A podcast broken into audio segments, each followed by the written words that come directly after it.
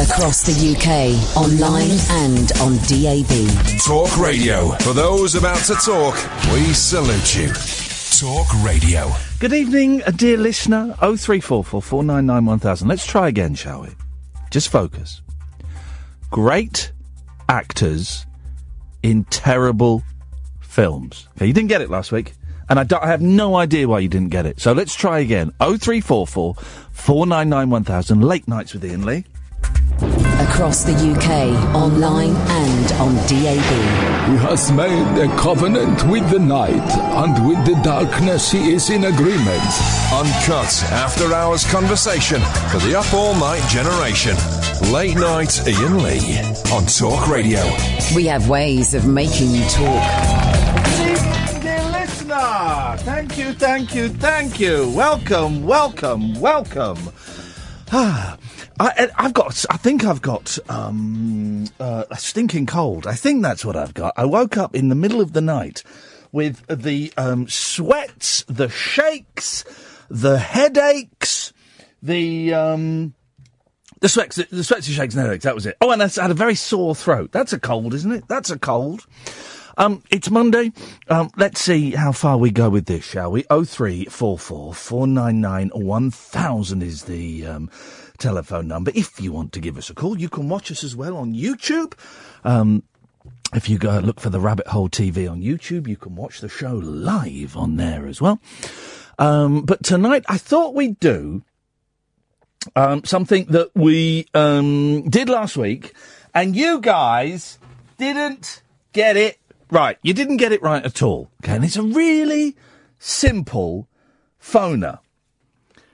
Great actors in lousy movies. Great actors in lousy movies. Great actors in lousy movies. Now, let me give you a few pointers, right?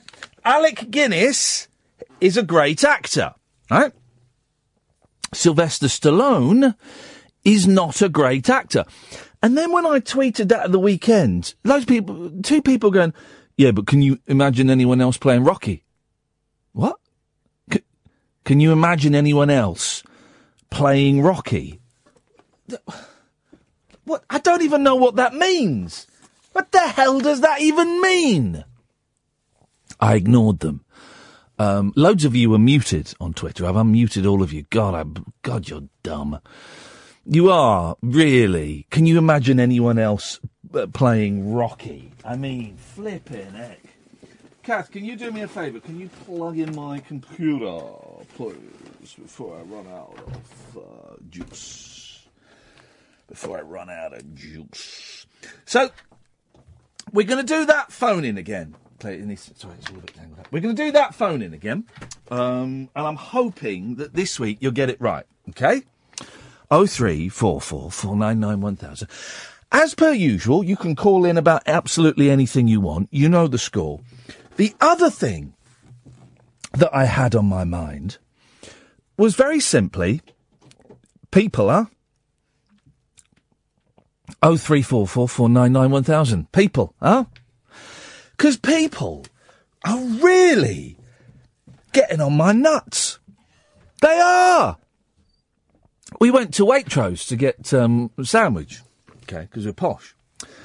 And um, th- there was the checkout, the self checkout thing where you scan it and you buzz it through. And everyone was taking up loads of space. So there was no room for us to put our stuff because they had all the bags and stuff, not even bags of shopping, just on the little ledge. So there was no room for us. All right, fair enough. I, I can live with that. And there were three or four people doing. When they went, they all left their baskets on the little ledge. So I picked them up and collected them because someone's got to do it. I, people, huh? Here's one. So I sold my GameCube um, online on eBay, right? And uh, I, I've pretty much made the money back. I probably lost a tenner on it, which I'm okay with. Okay. So it went for 51 quid. 51 quid. That means someone probably bid 50 quid and someone bid 51 quid and they got it. And they wanted to come and collect it, which is fair enough. All right. Saves them a few quid on postage. Beautiful. This fella rocked up to come and collect it. I mistakenly gave him my phone number. And I'm downstairs. All right, beautiful. So I went down and he pulled out a roll of tenners. And I was thinking, here we go.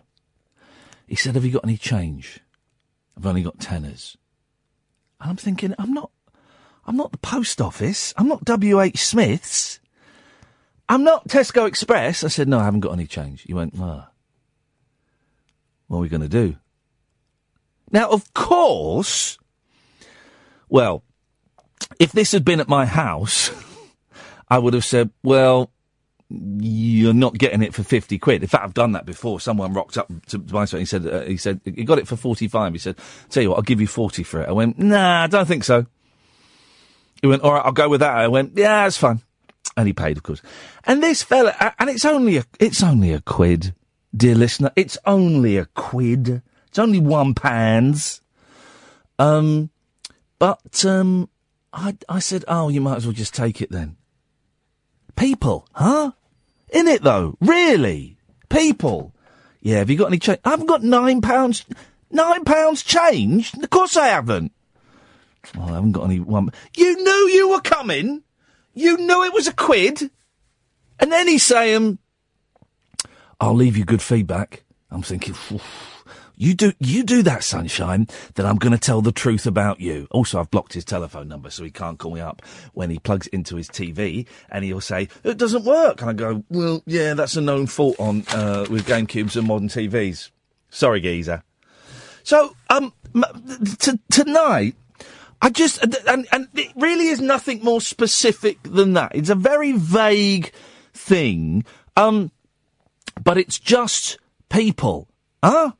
Last night, uh, me and Kath went to see Danny Baker um, do his show. It was brilliant. I would suggest it was perhaps maybe, you know, three or four days too long. But it was brilliant. And we went backstage to, to meet Danny before. Kath, you've still got my t-shirt. Um, and, um, and it was a brilliant show, right? But people are, in the interval, what the, uh, no, let's go back a little bit. The first half was two hours. First half was two hours. And there was a fella next to me with his missus. And we got free seats, you know, and we were up in the, the gods and stuff. Love, but it was, it was still good. And the fella next to me, every time Danny Baker started telling another story, he went, oh, you know, he was doing that. Let's give it, oh, oh, and he, but he was, and he was getting louder and louder. And he was, uh, he was probably a little bit shorter than me, but he was quite a tall bloke. So he was, it was but there was room. There was room. I'm a tall guy. There was room. And, um, he just kept, oh, f- oh Jesus. Oh, why? Do, and, and then at one point he's going, well, why don't you just go to the interval? Stop telling these stories. People, huh? When we came back from the interval, he didn't return. His missus did, but he didn't return. Going to the toilet. Went and queued in the toilet. It was a, big queue. I was stood behind a door. Fella pushed the door open and pushed it onto me quite aggressively. Now, I, when you know that there's going to be a big queue at a venue, first of all, you don't push the, the, the door particularly hard. Secondly, instead of saying, oh, sorry, mate, he went, oh, you're Iain Lee. People, huh? People talking to people in public toilets. It's not the done thing. People, huh? Oh three four four four nine nine one thousand is the telephone number. So we got we got two good ones for you. People, huh? And um, great actors in rubbish films. I'm prepared to do the great actors in rubbish films for as long as it takes until we get a full show of decent phone calls where everyone gets it. I'm, I'm speaking specifically, I suppose, to Paul in Stoke Poges um, and and Paul in Liverpool. I wonder. I'm trying to think if I know any other Pauls that are idiots. Any narcissistic idiots called. I wonder if that's the name Paul. If you're, can we do it? Can you? Can we do an experiment? If your name is Paul, and you've never phoned up before, or you've phoned up. If your name is Paul, can you give me a call tonight, please? Oh three four four four nine nine one thousand. Uh, because uh, it, if you don't phone in and defend your your your name, by one o'clock at the end of this show, I'm going to assume that all Pauls are narcissistic idiots. So it's up to you, Paul. 0344 499 1000 is the telephone number. Plenty to talk about. Paul's people, huh? Um, great actors in terrible films. Oh, and this is open until June the 8th. Right? How the hell do we make the general election interesting as a phone-in topic? Because I'm, I'm struggling.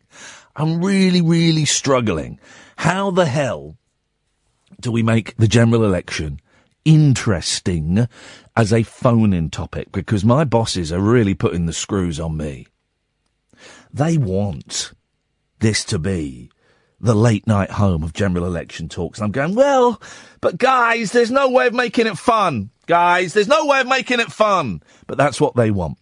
Oh three four four four nine nine one thousand is the phone number. Late nights with Iain Lee on Talk Radio. Across the UK, online and DAB. Late night, Iain Lee on Talk Radio. We have ways of making you talk.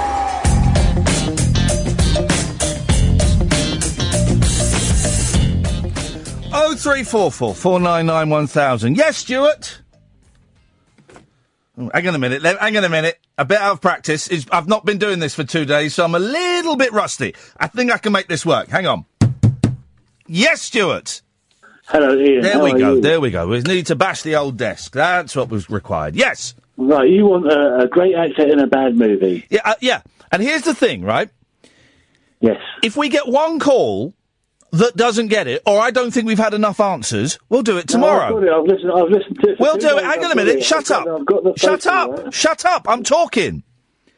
If Yeah, we okay. shut, what do you mean? Yeah. Okay, shut. Will you shut up? If we get one caller that doesn't get it, or I think we don't get enough answers, we'll do it tomorrow. And if we don't get enough answers, or one caller doesn't get it tomorrow, we'll do it Wednesday. We'll do, we will keep on doing it. Stuart, you're a bold man. You're a bold man. Stop talking. We're not talking. You're a bold man. You've come on first. What you got?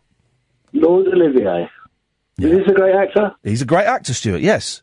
He was in the remake of the Jazz Singer, Neil Diamond, which was the worst remake of a very bad movie in the first place. There we go. We mentioned that last week. Yes, I will let you have that one. A great actor Thank in a you. bad movie.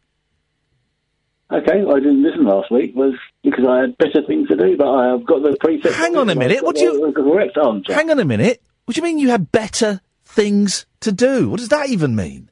Making money, man. You have to make money, don't you? Sometimes you have to work, and I can't listen while I'm working. So, Unbelievable. And do you do you talk over everybody who talks to you at work? well, you do. So why not? Good enough for you. It's good enough for me.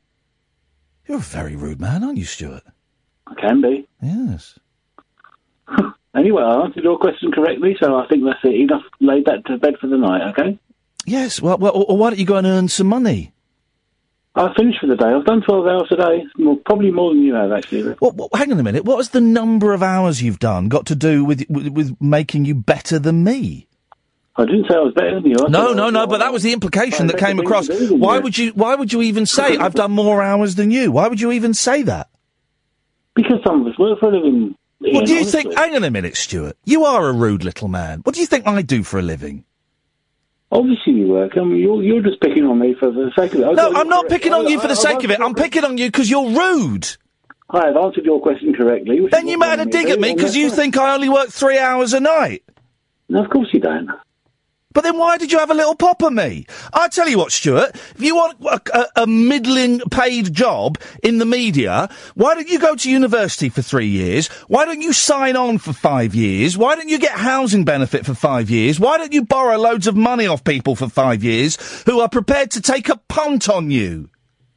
I think you're probably missing the point here, Iain, actually, because I, I work for a living in a bad job because while I'm studying, and I also um, I'm not missing any think point. You've come on and had a pop because you work more hours than me, No, as if I've that somehow makes you a better person, as though I'm in easy street. I, I had to work bloody hard and put, put everything on black on the hope that it would pay off. And you wonder why you don't get any callers. Seriously, I get oh, loads of callers. I've got two callers lined up. I never say I don't get any callers. I've got loads of callers, and they're all better and less rude than you. Excellent. You go for that then. Okay, no problem. Unbelievable.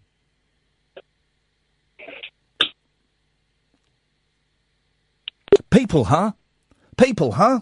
Proves my point. What a rude man! What a rude man! People, huh?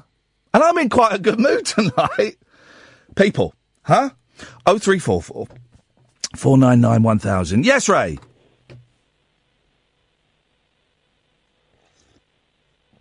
Ray, you've got 30 seconds. Oh, sorry, I didn't hear you say my name. Okay, Ray. I don't want to upset you tonight. Okay, well then let's get to the point. Right. I was fine until we spoke to Rude Stuart, who works 12 hours a day. Whoop-de bloody do, Stuart. Well done, 12 hours a day. Well, that's great. Let's, let's have a Stuart parade, shall we? Raymond, what would you like to say? Great actors in a rubbish film. Yeah. Got great actors in a rubbish film. Now, if one person gets it wrong, we do the we do the phone in again tomorrow. So let's let's let's just hope, Ray. You sound like an intelligent person. You sound like you've got manners. Let's hear it. T- two two great actors actually in this film. Wow. Um, Robert De Niro, Yep. Al Pacino, Yep. and the film is called Righteous Kill.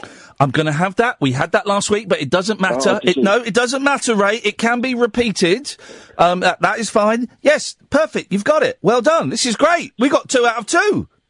Shall I go for another one just in case then? Go on then. Well, definitely a great actor, Anthony Hopkins. Okay, yeah, I'll give you that. Mission Impossible 2. I have never seen a Mission Impossible film. Hang on a minute. I know someone who will have done. Hang on. Craig, Hello, Iain. Mission Impossible 2, is it any good or is it rubbish? It's quite good. Sorry, Ray, we do the phone in again tomorrow because of you. Unbelievable. Unbelievable. I had three as well. Well, you, you could, we're still doing it tonight. Oh, that's okay then. Hang on a minute. Hang on a minute. I'll take this. Yes. Because basically, I wasn't. I was being polite. So. Well, you were you were talking over him, Stuart, while he was trying to talk to you. No, not at all. No, he's not at all. He was talking to me, and uh, he was just chatting over the top of what I was trying Well, to it's his. Job. He's the host. question. He's the host, Stuart. He's supposed to be talking. Okay, no problem. I'll just go and listen to someone else. That's fine. No Well, um, can I recommend Ian Collins on LBC because he's really good for people that aren't very bright.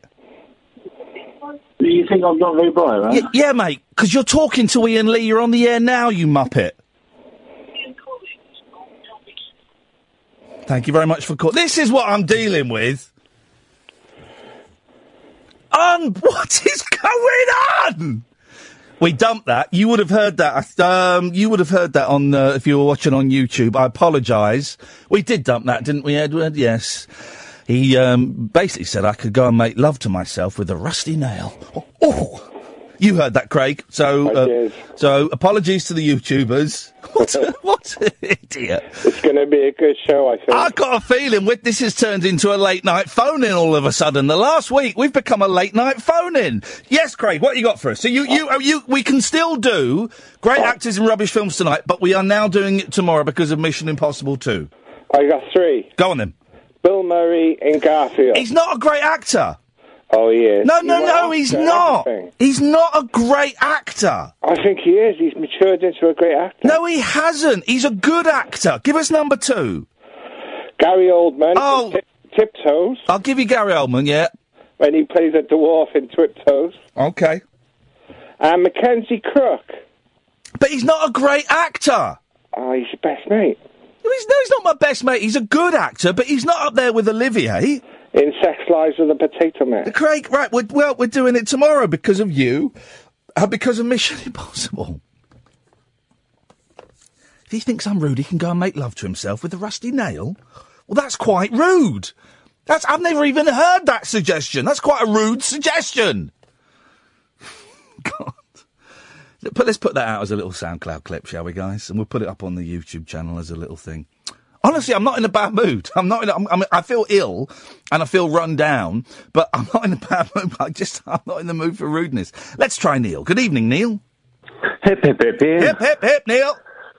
Yeah, um, I've got three actors in some slightly dodgy films you might be interested in. Are they great actors? Can you imagine them playing Shakespeare. I shall kick off with Sidney Poitier then in The Jackal. Oh, I'll give you Sidney Poitier. I will give you Sidney Poitier. Okay. The Jackal's quite a good film, isn't it? Um, if you can look past Richard Gere's dodgy Irish accent, then yeah. Oh, I'm thinking of The Day of the Jackal. It's not that then. No, okay. No, it, it, it, um, I think it's a remake of The Day of the Jackal. Oh, no, no, no. Okay, right. Sidney Poitier, yes. Faye Dunaway and Dunston checks in. In Dunston Sexton?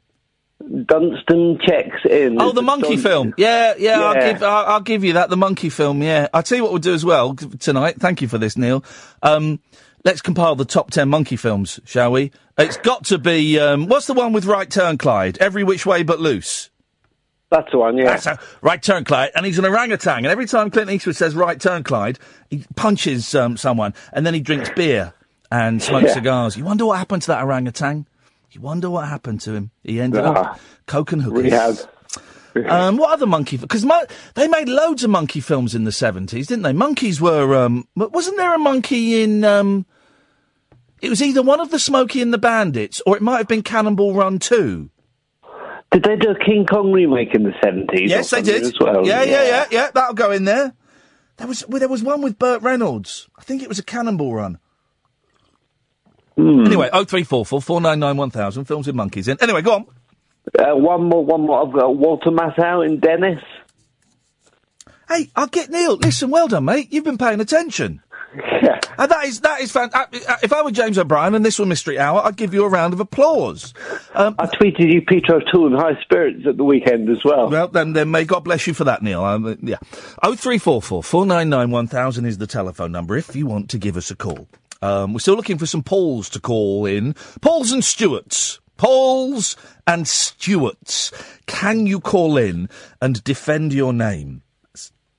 Because um, I'm beginning to get the idea that all Pauls and all Stewarts are um, narcissists and a little bit rude. Oh three four four four nine nine one thousand. Tell you a name where the people are always nice. Jamie's. Evening, Jamie. Good evening, Iain. How are you? You always know that you're going to get. Uh, uh, if you if you meet someone called Jamie, if you're introduced to someone called Jamie, then you're going to know it's a nice guy or or a nice lady. Yeah, thank you very much. You're very Yeah. welcome. Yeah, um, the reason I called in really was the uh, great actors in rubbish movies. Yes. Um, in terms of a British film, Yes. uh, it's a good, you know, it was a great cast. Uh, Timothy Spall. Uh, hang on, hang on a minute. Hang on a minute. Stop on. the clock. Stop the clock. Go on. Catherine, uh, we've got stewards. We've got stewards. Get on the microphone, please. We've got a stewards inquiry here. Great actors. Give give him give her the actor, Jamie.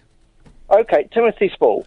It's borderline, isn't it? He's borderline. I mean, he's an Yeah. excellent character actor, He's very good. but Is he great? Is borderline. Yeah. We're gonna we're doing it again tomorrow anyway. Let's be generous to Jamie, and let's say that like Timothy Spall is the lowest grade great actor we will take. he's not quite Pete Postlethwaite, is he? Oh, Postlethwaite. What's the film, Jamie? Uh, it's called My Angel, but when it was released on DVD, it, w- it was renamed Christmas Angel for the market. Did it And- feature Christmas in any way whatsoever? It did for about five seconds, and I mean, it had a supporting cast of uh, Celia Imrie and Brenda Blethyn and uh, the late Mel Smith as well. Oh, It's a but that- brilliant cast. That doesn't mean anything these days. Have you seen Dude, Where's My Donkey? Uh, I think so. It was terrible. Yeah.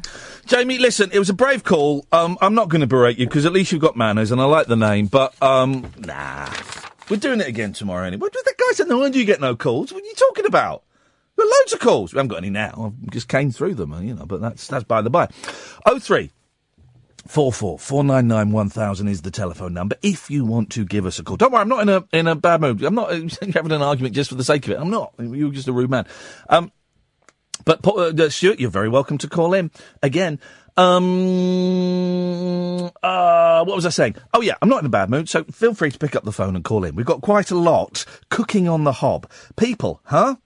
Um, Pauls and Stewarts, um, great actors in rubbish films, and um, films. Oh, here we go.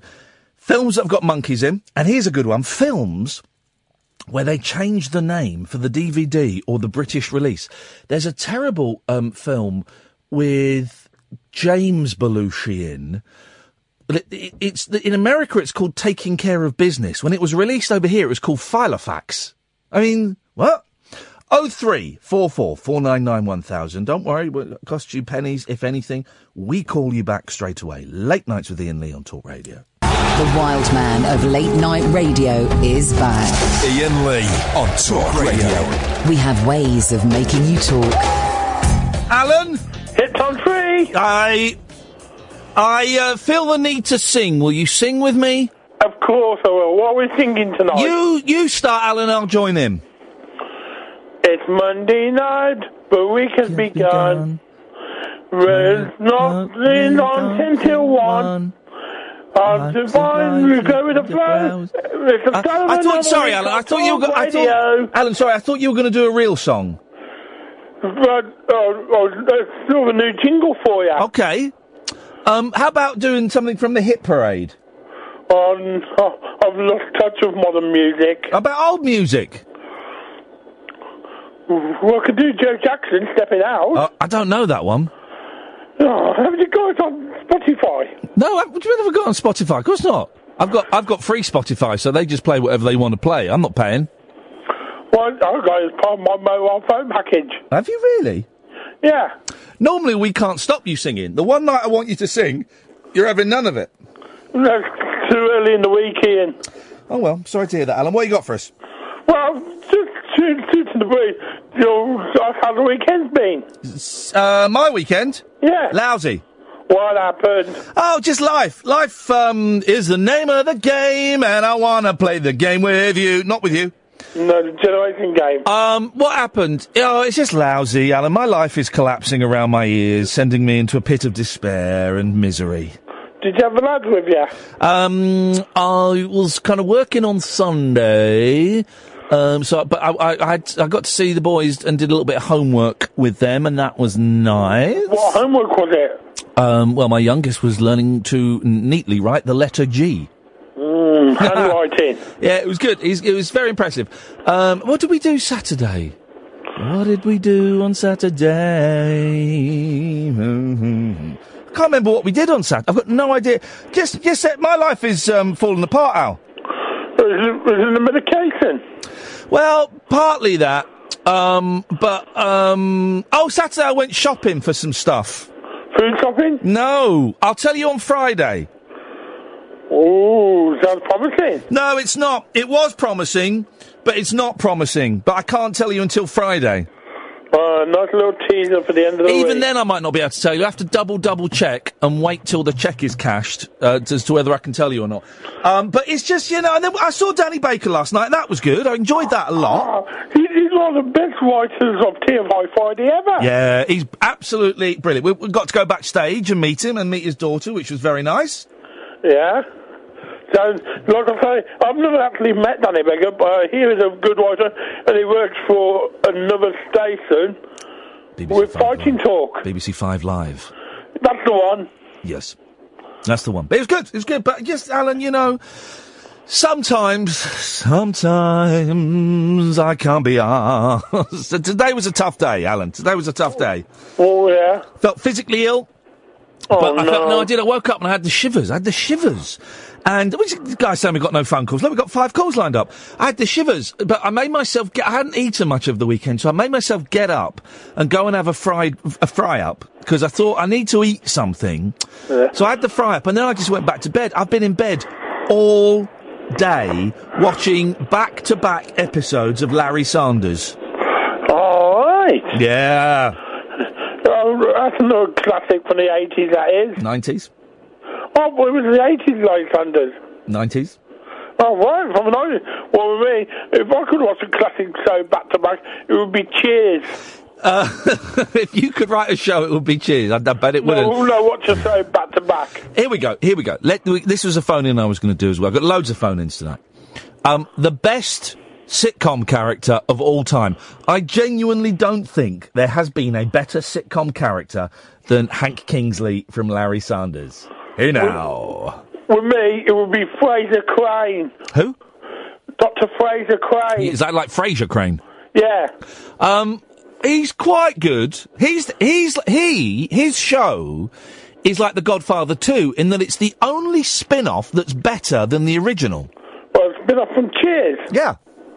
Yeah, that's why it's so versatile. To be on two comedies Well, playing the same man. as funny. Well, playing the same man. Were there any? I, I've got a feeling in the back of my head there was another spin-off from Cheers.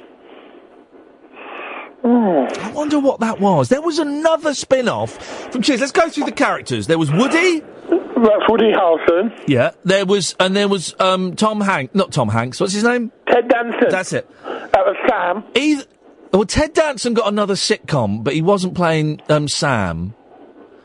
Maybe it was the fat guy or the postman. Uh, the postman Cliff? He has starred in every single film that Disney Pixar has ever made. Has he? As the voice. Has he really? Yeah. Hey, some sad news. No one picked up on this. Well, apart from me, because I'm good at picking up on this. Joanie died. I heard about that this morning. I, tw- I tweeted yesterday, right? Joanie from Happy Days died, right? Yeah. And some miserable woman s- tweeted to me, no, she hasn't, because Joanie is a fictional character. The actress Erin Moran has died. I thought, flipping it. And then, I've got a, re- I've got, oh, can I read this tweet? Now, um, I'll read it when you've gone, because, because, um, it, I- I'll read it when you've gone, Alan, but I got sent a very emotional tweet. I've, uh, uh, yeah, anyway. What have you called in for, Al? Well, look at how it's just suited the breeze, I asking how the weekend went. And I can say you that Henry Winkler, he made Happy Days his own at the Fonz. Uh, yes, he did. And you know who auditioned to be the Fonz? No. Mickey Dolenz of the Monkees and Michael Nesmith of the Monkees. But they had their own TV show. Oh! Uh, Alan, thank you very much indeed. Right, here's the thing, right? So, I tweeted that Joanie died. No, Joanie didn't die.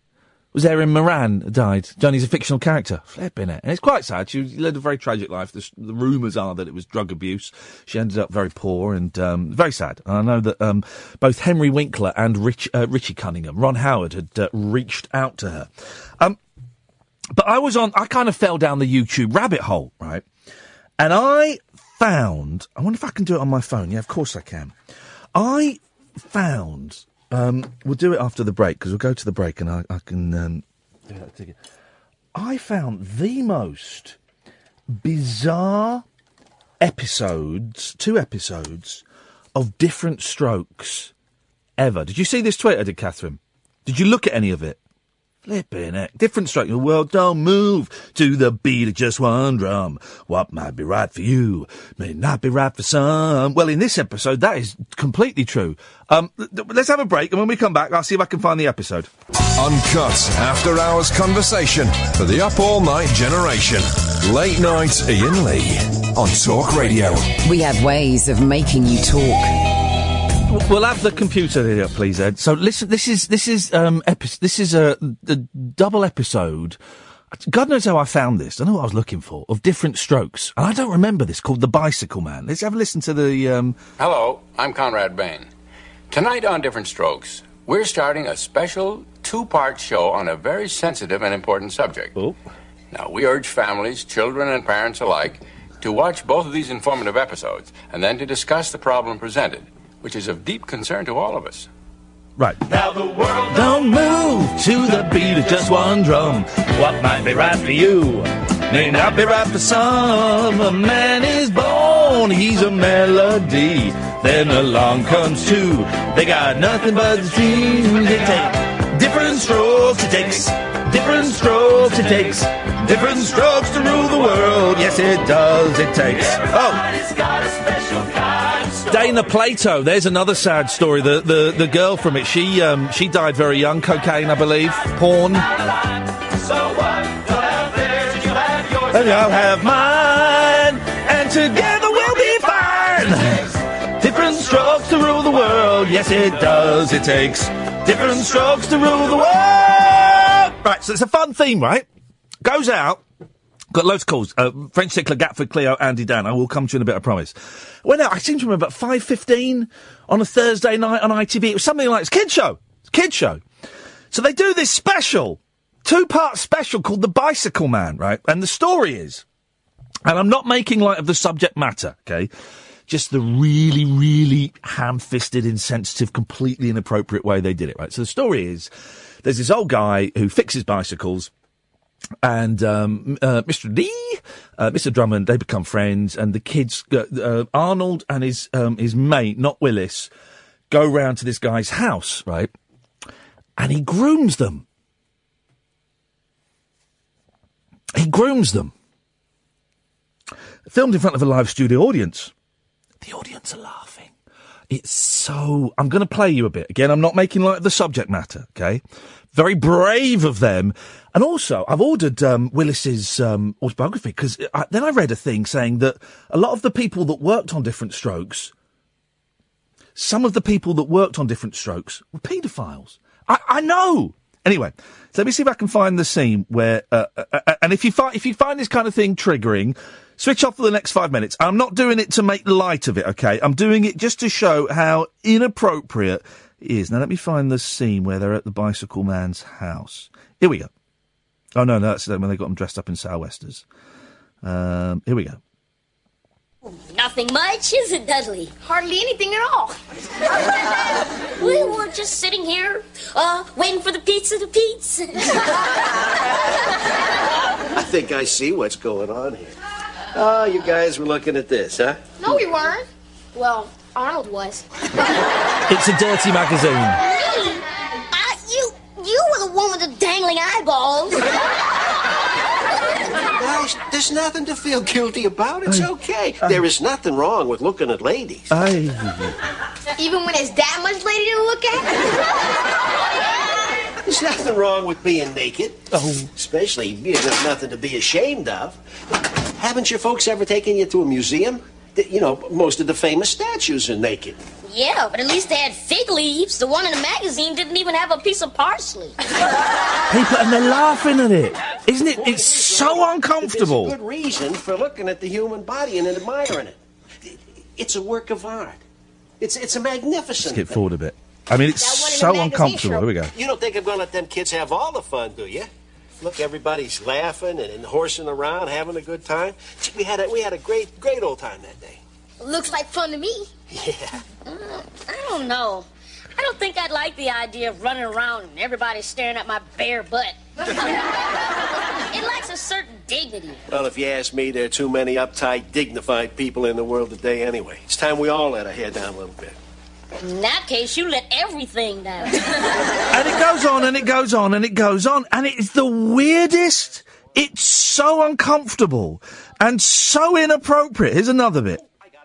Trampoline. You got a trampoline here? Well, no, but you know we can jump up and down on the bed. Gee, Mr. Horton, you sure got some great ideas. Wait a minute, guys. Now, just stop calling me Mr. Horton, huh? Well, why, why don't you call me by my, my nickname, Curly? I'll call you Mo, and, and, and, and you'll be Larry. We'll pretend like we're the, the, the new improved version of the Three Stooges, huh? Whoop, boo.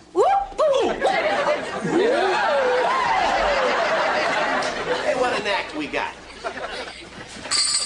Hey, Curly, I think you got a customer. Uh, don't worry about it, guys. I'll get rid of him right now.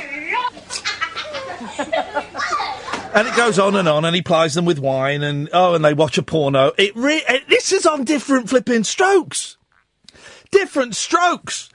So I tweeted it. Um, I tweeted it saying, "Hey, do you remember that episode of Different Strokes when they were groomed by a pedo?" No, neither do I, but it happened with laughter. Um, and I shared it. And most people went, God, that's outrageous. Oh, that's awful. God, that's terrible. Oh, dear.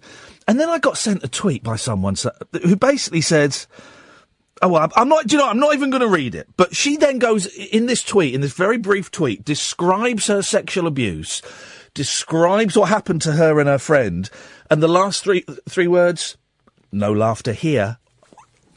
How am I, what am I supposed to do? And then I liked her tweet.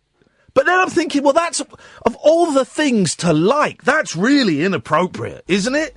That's, you can turn it off now, please, Ed, thank you. That is a weird, a weird old, um, th- th- th- episode and a weird thing to tweet me.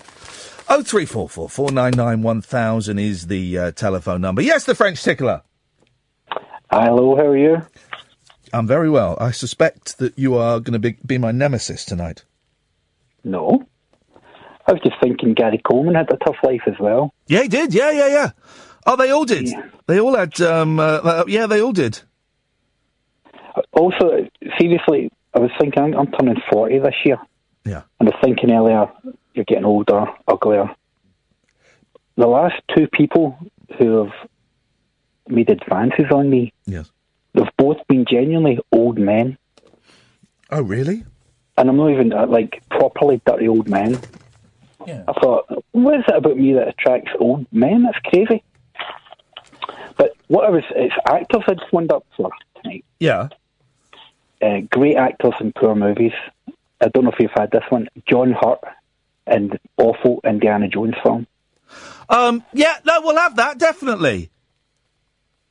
That was a terrible film. Uh, which now? Which one? Because I don't think I've only ever seen the first Indiana Jones film.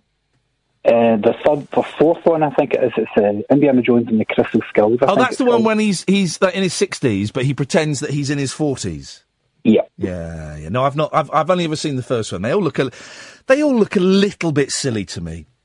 I remember being really bored of the first. They showed it one Christmas when I was a kid, and I just thought it was so tedious.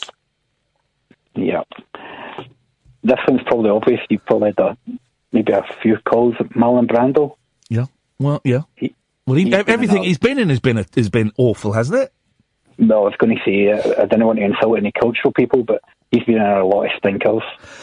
Um, I, I, I, I mean, after the uh, uh, on the waterfront, and um, the one about the Indians, I don't think he's ever done anything decent. He, he was famously, "We'll just take the dollar."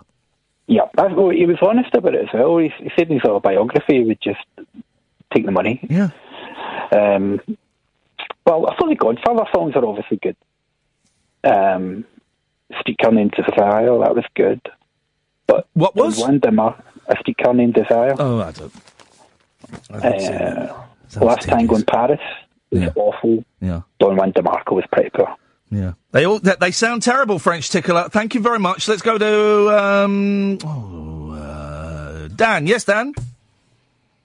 Roger Moore, The Curse of the Pink Panther. Right. D- stop phoning me because Roger Moore is not a great actor. He's a great statesman of an actor. Oh, he's a great statesman of actor. Yeah. He's a great. Was the phone in? Can you name great a great statesman of actor that's been in a rubbish film? Was that the phone in, Dan? Remind me. It was the phone in. No, it wasn't the phone in, Dan. I think you'll find it was the phone I have never can- said I the can put it back. phrase "a great statesman of actor" until uh, 30 seconds ago. It's the first time I've ever said it. Well, you've said it now, and you know the way Wikipedia is. I can make it so you've already said it. Stop! Right, stop phoning me. Don't block his calls. I don't want to talk to him. Andy, good evening, Andy. Good evening. Good evening. Um, good, great actors in poor films. Yes. Um, Morgan Freeman in uh, Invictus. He's not a great actor. Is he not? No, he's a decent actor. Uh, I thought he was quite good. Andy told me to escape through the Marilyn Monroe picture and meet him by a tree. That's not bad. That's not bad. Andy told me to meet him by a tree. That's not bad. That's not bad. Um, but no, he's not a great actor. Uh, how about uh, Jack Nicholson? Nope. No. Nope. I'm not doing very well tonight. Hey, I've got a story about Jack Nicholson, and I'm probably so I'm going to be discreet because I was told it privately, right? Jack Nicholson is 18. Jack Nicholson used to work with the Monkees, right? A friend of mine um, has written a book, and um, the guy that put the Monkees together got in touch with him to say, "Hey, I heard about your book, and um, it was it was brilliant. Thanks." And he said, "Oh, how did you hear about it?" He said, "Oh, Jack Nicholson phoned me up and started reading bits of it out to me down the phone." how cool is that? I probably shouldn't have said that, but uh, these things happen. Anything else? Do you know any Pauls or Stuarts, Andy? Uh, famous ones or ones not just, famous? just general, because I'm building up this theory that Pauls and Stuarts are um are uh, narcissists and not particularly um, clever people. Um, I know one Paul and one Stuart, I think. What are they like? Uh, Kenny, I was I met up with one today, and he used to be a pharmacist, I think. Well, he ah, he used to be a pharmacist. What went wrong? Why did he get the sack? He retired. Well, they often do that, don't they? Um, when a scandal is about to break. Well, he was of uh, retiring age. Who's that? He was of retiring age. Okay, coincidence. Um, and that was a Paul or a Stuart? A Paul. Okay, okay. Well, thank you, Andy. We'll certainly um, put that data into the computer. Cleo. Hello. Hello, Cleo. I've got a class actor in a really crack film, and I've got a monkey film. Okay. Um, class actor Lawrence, uh, not him, um, John Gielgud. Yep, that's, that is a great actor. Yeah, we'll have that. Now, it was a kind of popular film, but I just can't stand it. Called First Knight. Oh, is that the one where they played Queen songs? No, that's Highlander. No, no, shut up, you idiot. There was a film where it was um, like an, it's set in Knight's days, but they had "We Will Rock You" in the soundtrack when he was doing a jousting fight. Oh no, that is a di- I know what you mean. That's called Second oh, Night. something like that. Well, this is I'll tell you a great film that I used to love. We used to. It was on. It was on Channel Four when um, um, I would have been fifteen, so about 1988, and we all taped it. We all taped it because there was quite a lot of boob in there, but actually it was a good film. Excalibur. You seen Oh, it? I've been looking that up. I've That, that, that up. is a great. We were obsessed with that at school because it gets really. I mean, there's a load of boob in it, but it gets. Have you watched it as an adult? No, I haven't, but I'd love it. It gets very, very dark. A lot of magic well, in it. That's the thing. It's actually phenomenally good. It's not just the boobies.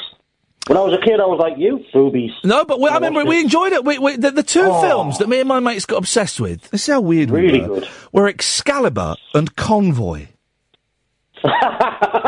so, Convoy's class. Convoy's a great movie. Me, me mate had the soundtrack. He used to play it while we were playing um, Paperboy on his. Uh, Brilliant soundtrack. You can't get it on CD. You cannot get it Probably not, no. on You're not on CD. Come on, the good old convoy trotting through the tell you what, when we come back, I'm going to sing the convoy theme. That's what we're going to do. Good We're gonna- man. We're going to come back at the top of the hour, and I'm going to, even though uh, my voice is going, um, I've got a headache and I've got the sweats. We're going to serenade you with the convoy theme. Beautiful. Anything else, Cleo? Monkeys. Yep. Um, Project X. Was that the one where they taught the monkey how to do sign language? And fly and escape, yes. Yep. Yeah. Uh, beautiful. I know how to do the beautiful sign still. Um, Just like I re- there, were, there were loads of yeah. films. There was an episode, wasn't there an episode of The Six Million Dollar Man where they taught a monkey how to do sign language? But it was always a man in a suit. Yeah. It's always a man in a suit. Man in a Well, monkey Andy. Circus. Um, uh, Cleo, thank you for that. I'm going to go because I want to squeeze Gatford on. Yes, Gatford. Hello. Hello. Hello. Hello. Yes, your phone is rubbish. Oh yeah, I, I'm sorry. I mean, what saying, this still counts as a caller, um, but we can't hear you. Is, is that better? Yes. Ah, right. I- I'm standing up, you know, on nine toes. You know, you you're doing to me. Um. Okay. My boys Yeah, are obsessed. My boys are obsessed with your foot. They are they want- obsessed with Do they foot. want a picture? I can Yes. send them a picture. Yes. Yes, they do want a picture. I will send. We'll find a way to get you a picture to show your well, boys. you could take a picture and you could Yeah, send I've it got- to me. I'm not going to give you their address. I've watched the Bicycle no, of Man. course not. Yeah, I'm gonna, I'm gonna. You can send it to me, and I can go here, lads. Have a look at this. Yeah. That fella Well, with nine toes is the the toe foot. was, But make sure you take a picture of the foot without the toe, not the other one. They're not interested in that foot. They're interested in the one with the toe that's missing. Fair enough. Okay. Yeah, consider it done. Uh, right. I've got this nailed. Uh, good actor. It's not. It's Mark- not Mark- good actor. It's a, a great, statesman for act. No, a great actor in a crap film. Right. Martin Sheen doing. I mean, we're doing it again tomorrow. We're doing it again tomorrow. How can I work with that? Really? How can I work with that? What is so difficult about this blooming phone-in topic? We'll carry on tonight. Along with Monkeys and Films, films that had their names changed for UK or DVD release. Um, Pauls and um, are they all up themselves? Um, and of course, anything you want to call in. How do we make the general election an interesting phone-in topic? There's another one. Oh three four four four nine nine one thousand. And of course, and boy, sixty percent of the callers have, have, have personified this topic. People, huh? Talk Radio. Oh three four four four nine nine one thousand. Late nights with Iain Lee. Um, people, huh? Um, and we're going to do great actors who are in crap films. I think we might end up doing it all week. Oh three four four four nine nine one thousand. Late nights with Iain Lee on Talk Radio. Late night, Iain Lee on Talk Radio. We have ways of making you talk. Bear with me. Here we go. Here we go. Yeah, Breaker One Nine. This is the Rubber Duck. You got a copy on me, Pigpen? Come on. Yeah, 10-4 Pigpen for sure, for sure. By golly, it's clean, clear, all the way to Flagtown. Come on, yeah, that's a big 10-4 Pigpen. Yeah, we definitely got the front door, good buddy. Looks like we got us a convoy.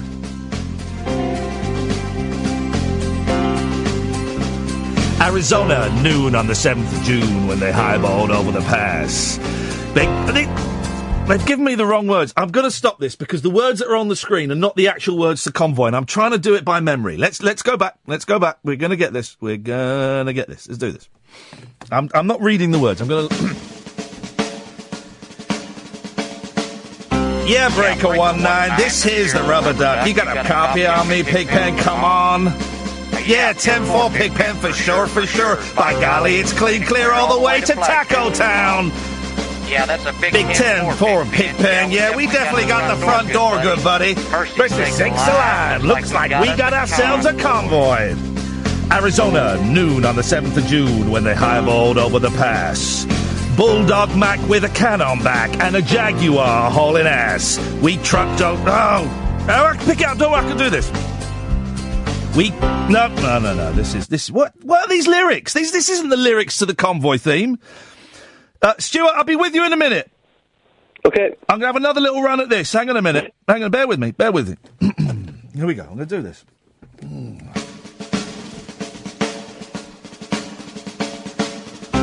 Yeah, Breaker One Nine. This is Rubber Dark. We've got a copy on the Pigpen. Come on. They don't say Taco Town because they probably think it's racist. Sure, for sure. By golly, it's clean clear all the way to Taco Town. Come on, yeah, that's a big 10 for Pigpen. Yeah, yeah, yeah. We definitely got the front door, buddy. Mercy sakes alive. Looks like we got ourselves a convoy. Oh, here we go. We got us a convoy. Arizona, noon. Ah, ah, here we go. Got it. Arizona, noon on the 7th of June when they highballed over the pass. Bulldog Mac with a cat on back and a Jaguar hauling ass. We trucked all day and we trucked all night, Big Benny improving our style. We could tell by the smell we was heading for hell and the devil was Dirty Lyle. Can't remember what the second verse is.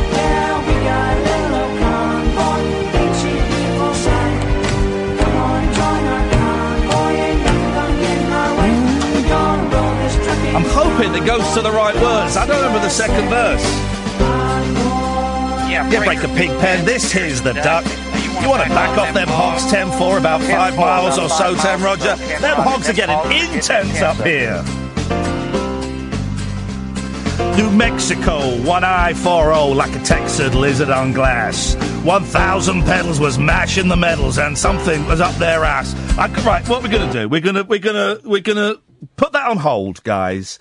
Katherine, can, what I need from you is can you print off the lyrics to the convoy, but the theme version? There were two versions. So not the original version, the theme, the lyrics. Can you print those off? Because we're going to do this, Stuart. I will Okay, not be beaten by fake, um, politically correct karaoke lyrics on YouTube. I will not be beaten. Stuart, you've called in. What have you got for us? Yep. Um, by the way, I remember you playing that on Absolute, and it's always popping up on my iPod on Shuffle now. Uh, so thanks for that. That's a brilliant song, isn't it? It is an absolutely brilliant song. Yeah, yeah, it is. Hang on a minute, Um, hang on a minute, hang on a minute. Hang on a minute. Stay there. This might be it. This might be a better version. Hang on. Let me see. It's in the key of C. Hang on a second. Just bear with me. Here we go. We go. We're going to get there. Here we go. Why is it so quiet? What the hell is wrong with this thing? Have you done anything, Ed? What the hell is going on? This is the right version! Oh, jeez. And what's this? Hang on a minute. I'm going to find it. Uh, oh, hang on. Here's, here's a guy singing. Who loves Will?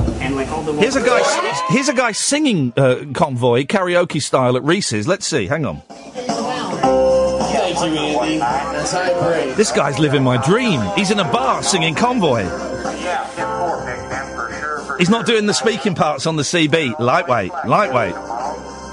Yeah, that's a big 10-4 pick, man. Yeah, we definitely got the front door good, buddy. Mercy Six alive. Looks like we First got line in the movie is Arizona Noon. It was a dark moon on the 6th of June. Get stuffed.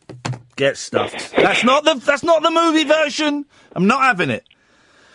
Um, yes, sir, Stuart. What have you got for us? I've got a uh, great actor and a rubbish film. Go on then. Uh, Meryl Streep, Mamma Mia. Yeah, we'll have that. We'll, we will definitely have that. She is indeed a great actor, and we say actor now. We don't say actress. I don't know why. I, I don't know what is going on. I don't know how we, we do these things, but we say actor, and I'm very, very happy to say that Meryl Streep is a great actor. Great actor. And Mamma what were you. What were you doing watching Mamma Mia? Your mum watched it, did she? Um, she might have done. I've, I've never seen it, but oh. It um, looks it didn't appeal to me. It looks rubbish. It it um it, it, it looks like an absolute stinker. So um, no, eh, good choice, Stuart. We'll have that definitely. Thank hey, now listen. Um, exactly an hour ago, we had one of your your namesakes, Stuart, phoning in, and um, it, he's kind of soured the mood for stews for me. Um, c- can you do something to promote the good name of Stuart? Um, I think I'm a nice person. I will put it to the Stuart committee to kick him out. Would you do? all right. Would you be able to do that? And What what then? He has to what change his name, or he has no name whatsoever. I think it's a three strike system. Okay. Um, Well, he had so two let, s- let me know if he calls again. He had two strikes tonight, so um, nice Oh, one, okay. Stuart. Thank you, mate. I appreciate that. It's going to go to the Stuart Committee. That escalated quickly, didn't it? Good evening, Amanda. Hi, how you doing? Um, I'm okay, yeah. Okay, so we're talking about, you know, great and the bad and the films.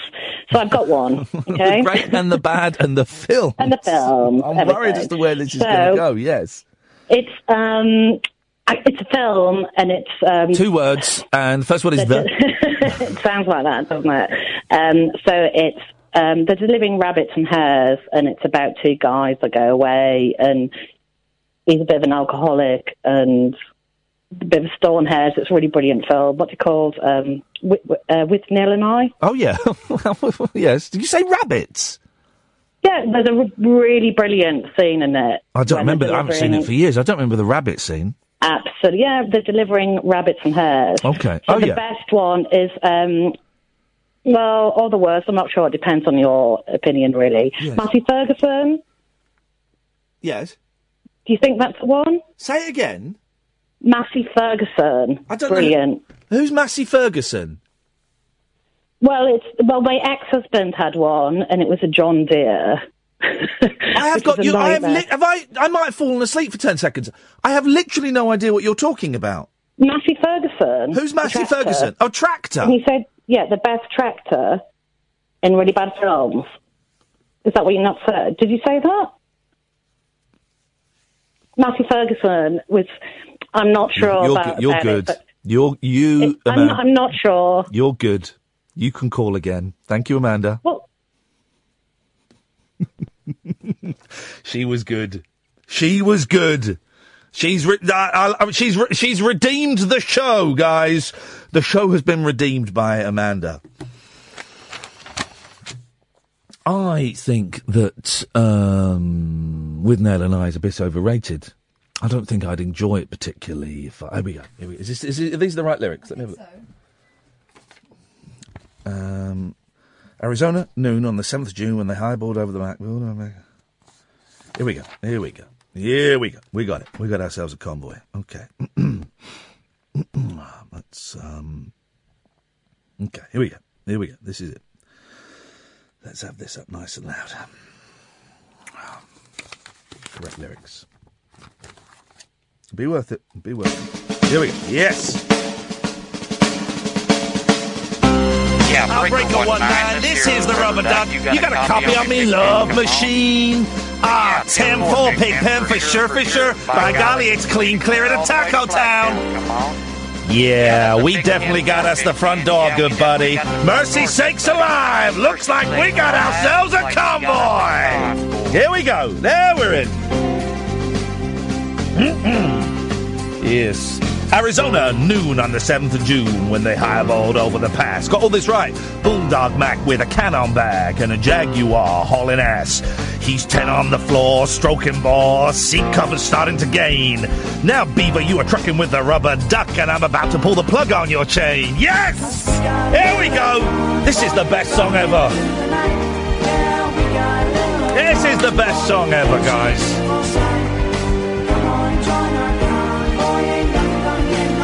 Help me unwrap the present. I can do quotes from the movie as well. Yeah, breaker. Pigpen, this here's the duck again. Uh, you want to back off of them go-go girls? About five miles or so. Ten Tim Roger, about five miles or so. Them hogs is getting intense up here. New Mexico, one eye four oh, like a Texas lizard on glass. One thousand pedals was mashing the metal, them bears was a walk in the grass. We trucked all day and we trucked all night, Big Benny improving our style. We could tell by the smell we was heading for hell, and the devil was dirty liar.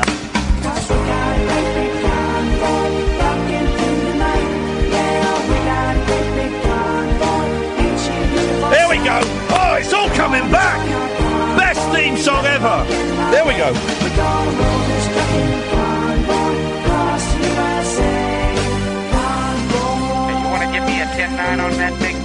When we get to the past, we're going to put on our fish costumes and pass out the Vaseline and an extra ration of rum for the men. That should do it. Now, Lyle was a creep. He was tacky and cheap, but he had him a badge and a gun. He hated the duck and he hated his truck and he loved to bust truckers for fun. So he followed the line and he bided his time and he watched for his chance to strike. Then he picked on a trucker, yeah, a wiry little sucker, yeah, the trucker they called Spider Mike. But the great rubber duck sort of run out of luck when he crossed that final bridge. There's choppers and rigs full of guns and pigs. There's wall to wall on the ridge. He showed no fear as he grabbed his gear and he stuck it to Granddaddy low. Them guns went boom and his ass went zoom and the Mack took a terminal blow. Yeah, rubber duck and Southbuster, come over, yeah. Say, listen, Big Nasty, we sure are glad you was along on this here run to kick ass, don't you know? Ah, 10-4, I know you can't say kick ass on the CB. Back. Well, that big black Mack stopped dead in her tracks when the trailer blew high in the air. There was pieces of truck and some pieces of duck and junk and debris everywhere. Then the rig took a drink and commenced to sink, and there was no duck no more. But that evil smile from dirty old Lyle shone south from the North Texas shore. Come on! Yeah. It was worth it. It was worth it.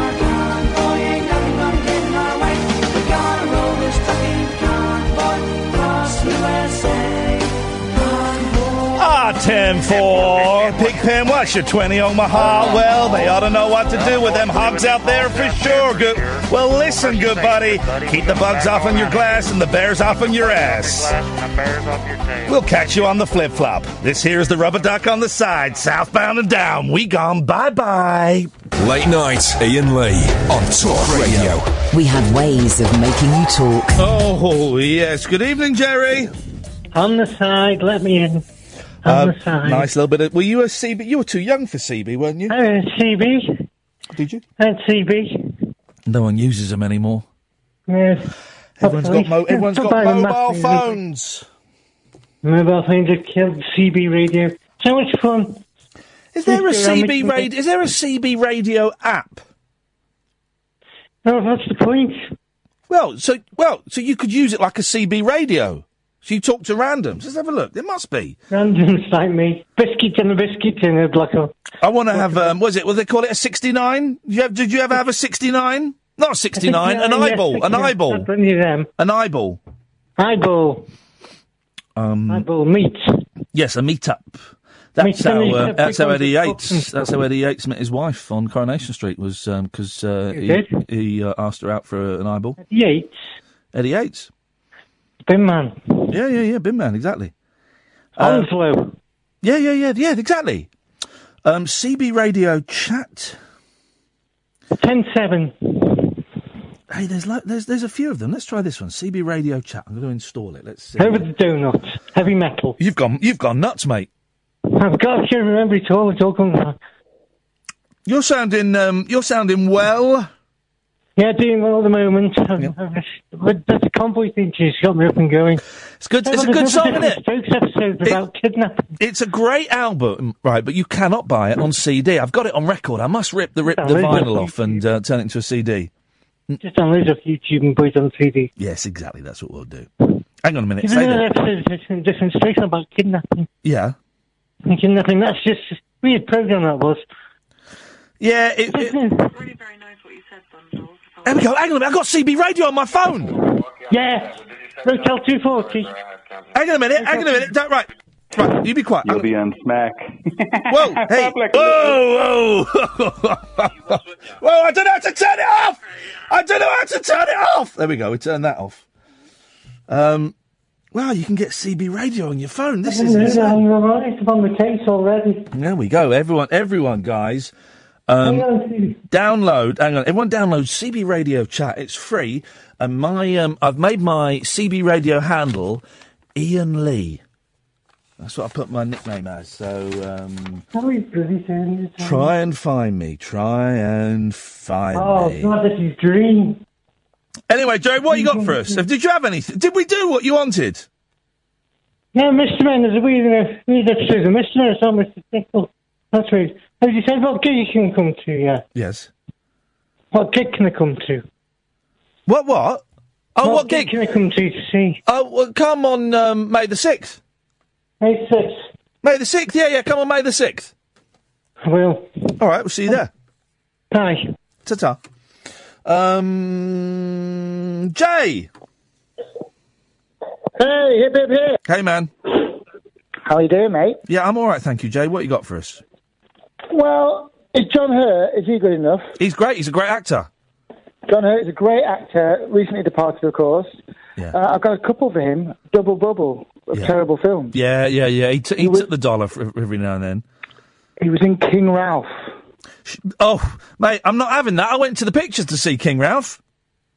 Have you seen it recently? Have you seen it? Doesn't hold up, mate. Doesn't matter. Okay, Doesn't matter. right, It- right. A bomb goes off. The entire royal family is killed, and um, uh, John Goodman is the next in line.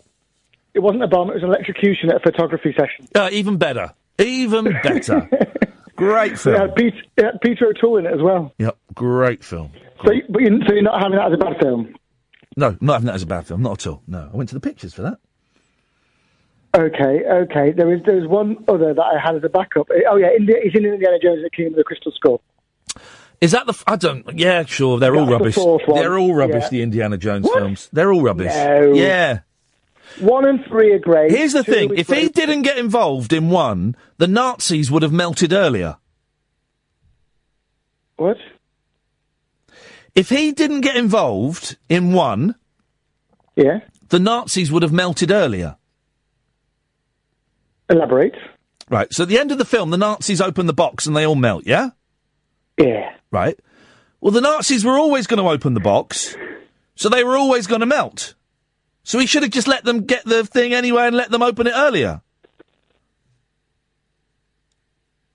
Yeah, you're right. You just ruined the whole franchise for me. Well, But, uh, there you go. And I've not, I I only know that because I read it online somewhere. I've not seen it for years, and I read that. and Don't went, oh ever no! look at the internet. That's that's why you never look at the internet. It's a bad place Don't to ruin films. Look at the internet, guys. Do not look at the internet. It is not a good thing for you, man. Yeah. Oh, that, that's awful. Anyway, um, would you like me to play a little bit of ukulele? Yeah, I'd love you to, mate. Yeah, I can't think of anything, better. Oh three four four four nine nine one thousand. By the way, but yeah, go on. Why? d- Why don't you pick between the Monkees, Paul Simon, and uh, well, Monkees or Paul Simon? Paul Simon. Okay, okay. Give me, give me a second because I do need a little bit of preparation. And now, is it best to put you on loudspeaker and then play, or what? Um, no.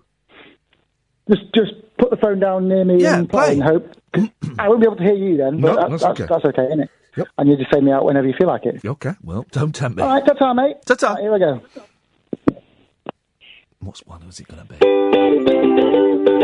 Oh, he's good. He's good.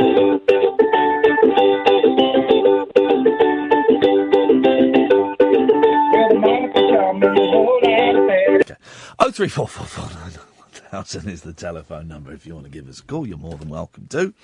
Um, I saw a very funny tweet yesterday. It was the marathon. I forgot it was the marathon. I was very tense for the whole marathon because I'd had a prediction that a bomb was going to go off. I'd had a prediction, and um, uh, and it didn't. Thank God. But I, I get ve- I get well, this. This shows that ISIS are winning, right? I get very tense during huge public gatherings because I'm scared it's that, that, that they're going to you know do what they do, drive into someone or blow some, I- do what they do, you know, and that that um, concerns me. So I can't. And also, the marathon's boring. So I can't watch that. But the last couple of years, I've taken the boys to see the marathon. I didn't really fancy it uh, this year. But there was a very funny tweet. Someone tweeted a clip of um, a guy who kind of fell about 100 yards from the end. And um, so two blokes picked him up and help kind of carry him the last 100 yards and over the line.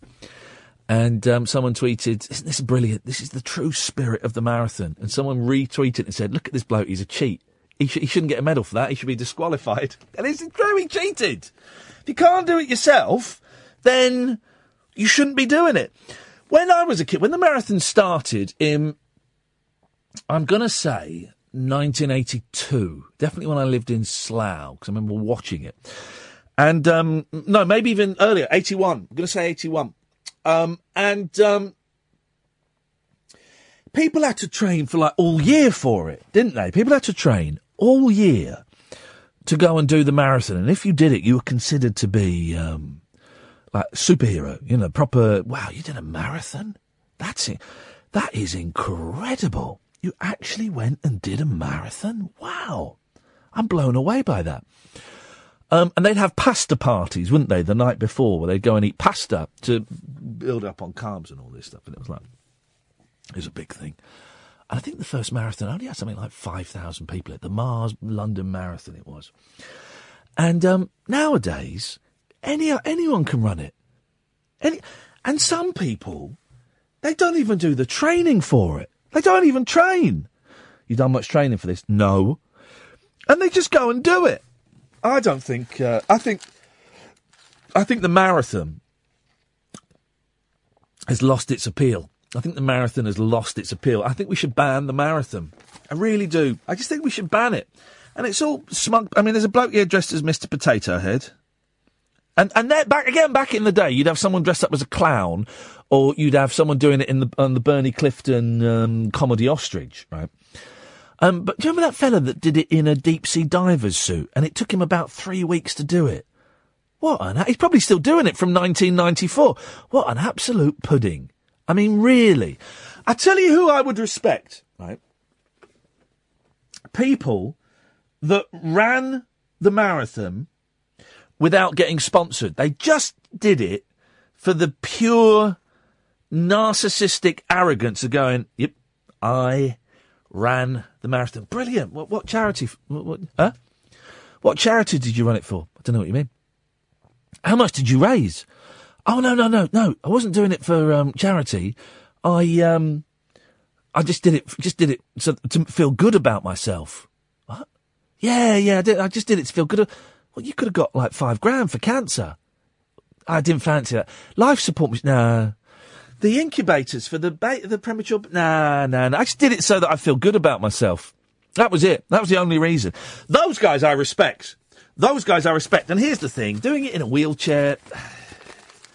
How do we know for sure those guys aren't motorised? Uh, we don't know. And also, hands are easier than legs. I could do it in a wheelchair. Oh, yes, I could. They've got special gloves. Or, and the thing is, if you got really tired, you just go, oh, could you give us a push? Oh, could you give us a push from the wheelchair? Yeah, no worries, mate. How far? Ne- another 13 miles. Yeah, all right, mate. no worries. Be- You look after the kids. I'm pushing this bloke. Yeah, wheelchair. How far? 13 mile. Flip it. Oh three four four four nine nine one thousand is the telephone number. Late nights with Iain Lee on Talk Radio.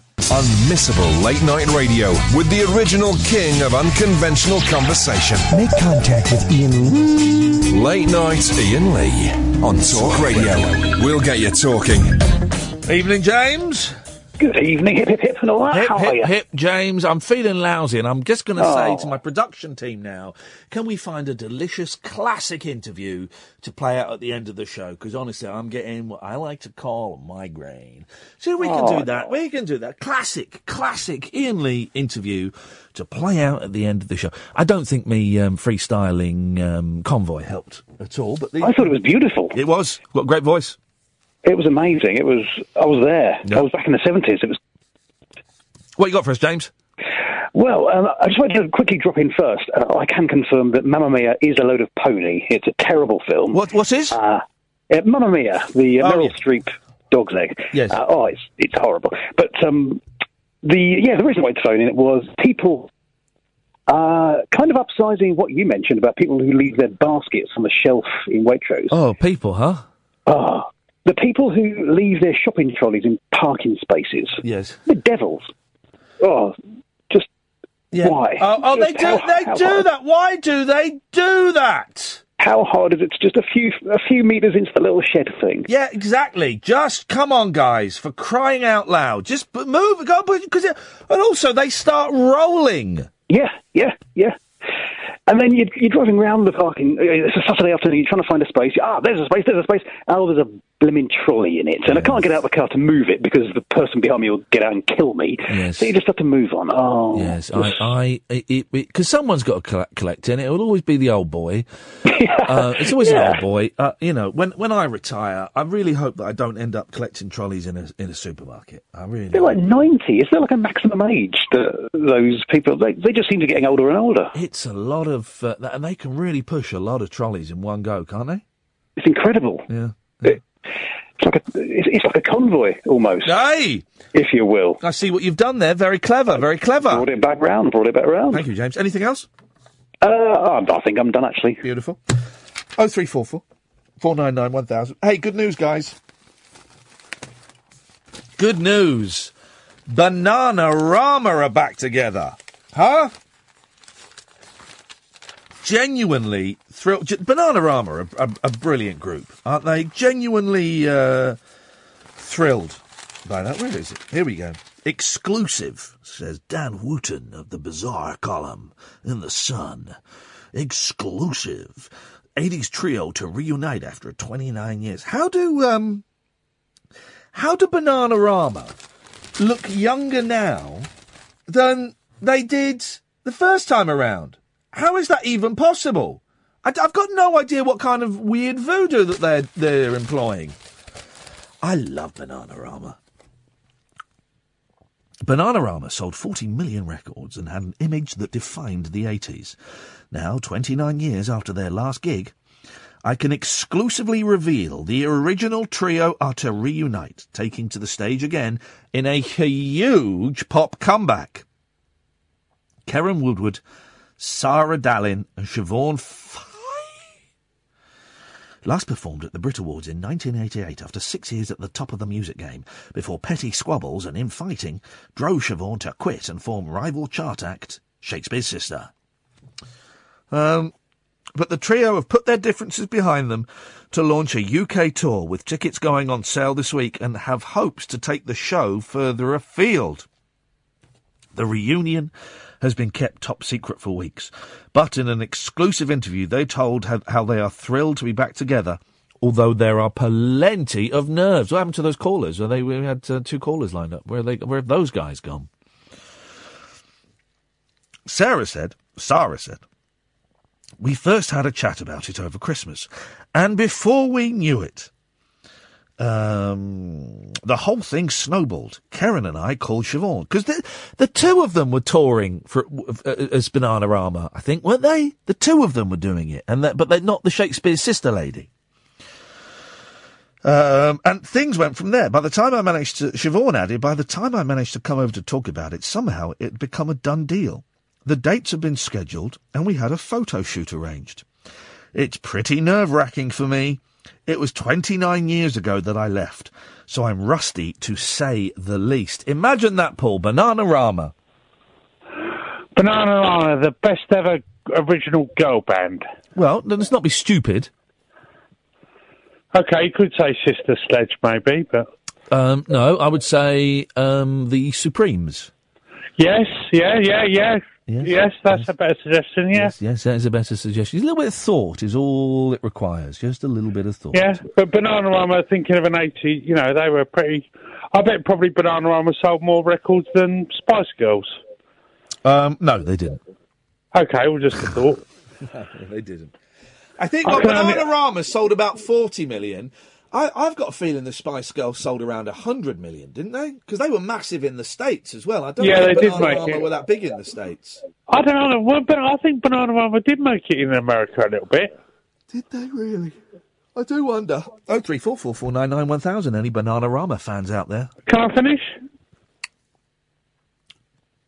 What made you think you couldn't? Okay, right. You were talking about the marathon.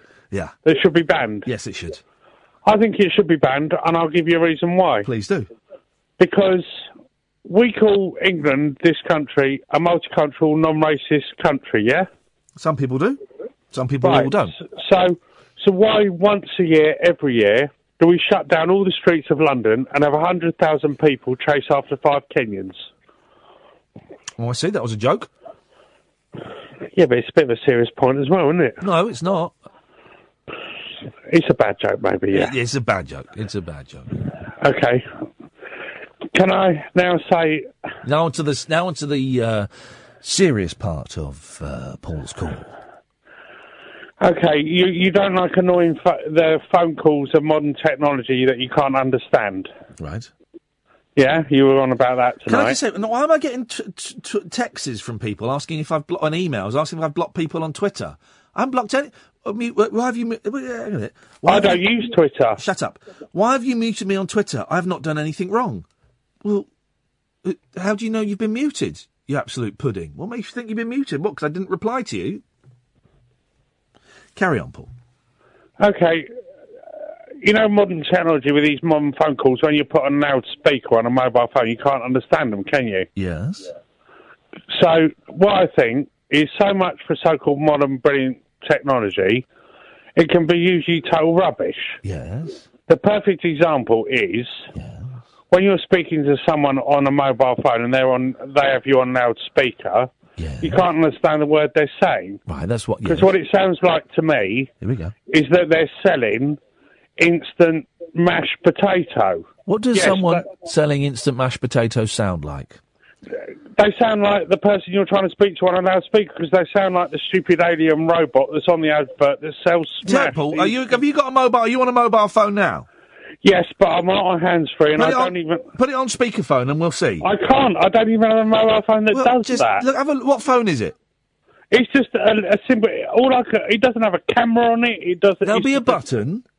No, it. There, there will I be. don't have a mobile phone that does that. There will be a button. To, to, but see the green button. Press the green button.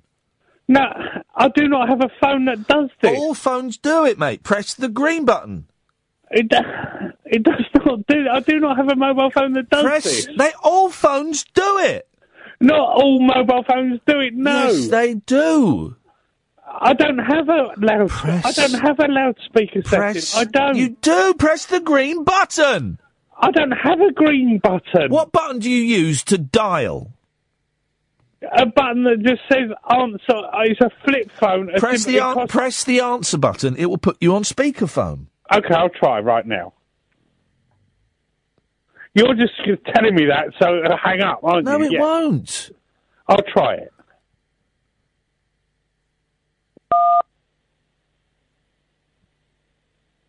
Hello? All it says is now enter number.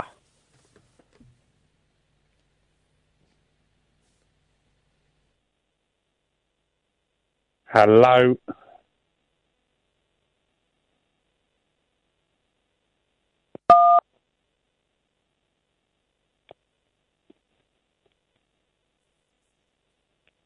Hello?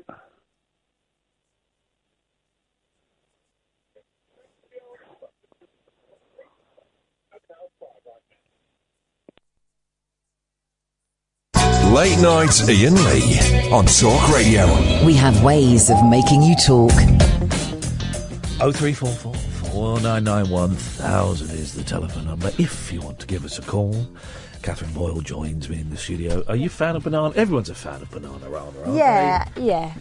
I mean, they're they're a little bit rubbish. They are. They're a little bit like women at a karaoke. Yeah. or singing in unison, but that was their thing. You know, it was cool. Yeah. It was a bit rough around the edges. No, um, no harmonies, really. Just only you can set me free, cause I'm guilty. Guilty. They sounded like they're having a good time, Yeah, but they yeah. didn't look like they're having a good time. no, they look very mardy. They look bored, didn't they? They look um, younger now than they did then. Yeah, it's the eighties for you. It's funny, isn't it? Yeah. Well, if we had free tickets, I'd go and. I wouldn't pay to go and see them, but if we have free tickets to see uh, the Bananarama ladies, I would definitely go and do that. I've got a feeling I might be sick. Imagine. I'm not going to do it in that bin because that's. Uh, why do It's they? got holes in it. Why do they have bins in studios where a lot of presenters are drug addicts and alcoholics? We know that. We know that. Just, I'm not going to go through the, the, the you know the itinerary of talk radio, but there are at least seven. Um, and but they have bins that have got holes in. So if you do, I've puked up in a studio before. I went up with 3CR when I was downstairs and I had that migraine. I know. Puked up in a bin. And you took all your clothes off. I didn't take all my clothes off. I stripped down to my pants. Okay. Um, Took but most of your luckily, clothes off. who was it who came down? Gail. Now, luckily, Gail, uh, for Gail, She's got sons. well, my usual technique when I have a migraine is I need to cool my testicles. I need to cool. This is a great tip for anyone that has a migraine. Well, if you're a man. Well, maybe it works. Hey, what's this thing? UKIP, right? They're gonna check. What made you think of them? I'll tell you what. Oh, I know. They're going to check, make it compulsory to check young girls and women they think are at risk from FGM. Mm. Right, I, I, I, my initial reaction is, right, okay, great that someone's trying to do something at FGM because obviously that's awful, but forcing a young girl or a woman to go, even with with a doctor, From a certain racial profile. to go and expose her downstairs to make sure nothing's been snipped off. As a woman, as a Yeah. human being, I find that an imposition. You know, and do you know what? It's bad enough when you do have to go and have a smear test and all that stuff. It's Yeah. bad enough. You have to go to the happy place in your head. Yeah. But no, not as a young girl. And we're talking about little girls in some cases. Go and have it. How would you make that law? I mean, um, Same one they're going to make for the beekeepers. I don't think they should ban the burqa. I don't l- like the burqa. I don't like it, but I don't think you can ban it because if if you ban one style, well, I mean, you get, but you know, it's, it's, it's wonderful watching them fall apart and, and disappear. But if you He hid in his room for ages today, he didn't did, he? didn't he? He's a he's a fruitcake, that fella. Uh, But if you ban them wearing one thing because you don't like it, then you can ban women from wearing anything because you don't like it. I mean, I don't like a lot of women are, uh, you know, kind of forced to wear it or bullied to wear it. Some wear it through choice. You know, Yeah. some do choose to wear it. I do think it is. Um, a matriarchal thing that suppresses Patriarchal. women. Thank you very much indeed. Um, I'm going to be sick in a minute, Katherine. Why don't you sit here? Oh, blimey. You take the phone call. Here's here's the thing, dear listener. Um, this has never happened. The cameras aren't on, so don't worry. I think I'm going to throw up. So, Cass, you're going to come and sit here. Now, I know my listeners, right? I know my listeners. They will not, because this is always a very quiet time for phone calls. They will not leave you to struggle because they like you. They don't like me, but they like you. So here's the thing, dear listener. Even if you've called up before, double bubble, phone up and have a chat with Katherine about anything. And don't phone up and go, well, you told me to phone up. Go, phone up and just have a chat with her. You know, imagine that you're in, in a very long queue in the post office. Um, and you want to have a chat. I, I'll wait here until someone phones up because I know they will. Oh three four four four nine nine one thousand is the telephone number. Come on, don't let me down. I'm um I could be dying. If I'm dying, um I want um I was murdered by Andy Goldstein. and I want this You're- played you're in sounding court. like you're going to vom, so go. Guys, come and help Katherine out for all that is holy. Oh three four nine nine one thousand. Don't be, you know, they're not going to phone it. They're all tossing. Okay. Here we go. Okay, here we go. Okay, so this is new. Um, when was the last time you threw up at work? Oh three four four four nine nine one thousand. Give me a call. Um, or great sickness cover ups you've done for a mate. Um, so uh, I don't think I've ever actually thrown up at work, but I have, in the distant past, come into work very, very hungover and wearing the same clothes as the night before because I'd been to a fancy dress party. And so this was at a time, this is like my first job. This is years ago. So I think legally they can't do me for it anymore. Is that right? Ed, is that right?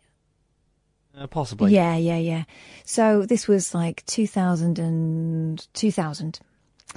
And I went to a um, works Christmas party, knowing that I was w- reading the news the next morning, like for the breakfast shift. That's like four o'clock in the morning. Get up, and I thought, right, that means I will not drink. I'll go and show my face, and I will go into work the next day, and I'll be the only one who's not feeling rough as. Thing is, once I got out, I got quite thirsty. So I'm there with my mates, and we're all dressed up as well, the theme of the night was come as what you wanted to be when you grow up. Now, I wasn't going to come in the Wonder Woman gear because, quite frankly, they didn't need any more encouragement, some of those lads. So I went as um, Miss World 2000, no, 1978. So it was like the full hair, ridiculous makeup, um, and, you know, massive hair, tiara, sash, the works. Okay. And that is how I read the news the next day, minus the tiara. I don't know what happened to that. I think that ended up getting slung somewhere. So, oh, hang on a minute. Someone's on the phone. Uh, hang on. How do I do this? You're going to need to put them through for me. All right, here we go. Is that Enrique? It is. Hello there. Oh, you're going to be my hero. Brilliant. I can't sing. I'm not a very good singer. So Oh. The name is the name is where it begins and ends. Right. So, where did you get? I mean, obviously, your parents gave you the name, but what, you know, you, you don't That's sound. it. Spanish mum, Scottish dad. Mum used to be a nun. Dad did really well. What? You're Yeah. kidding me. True. Tell me the story.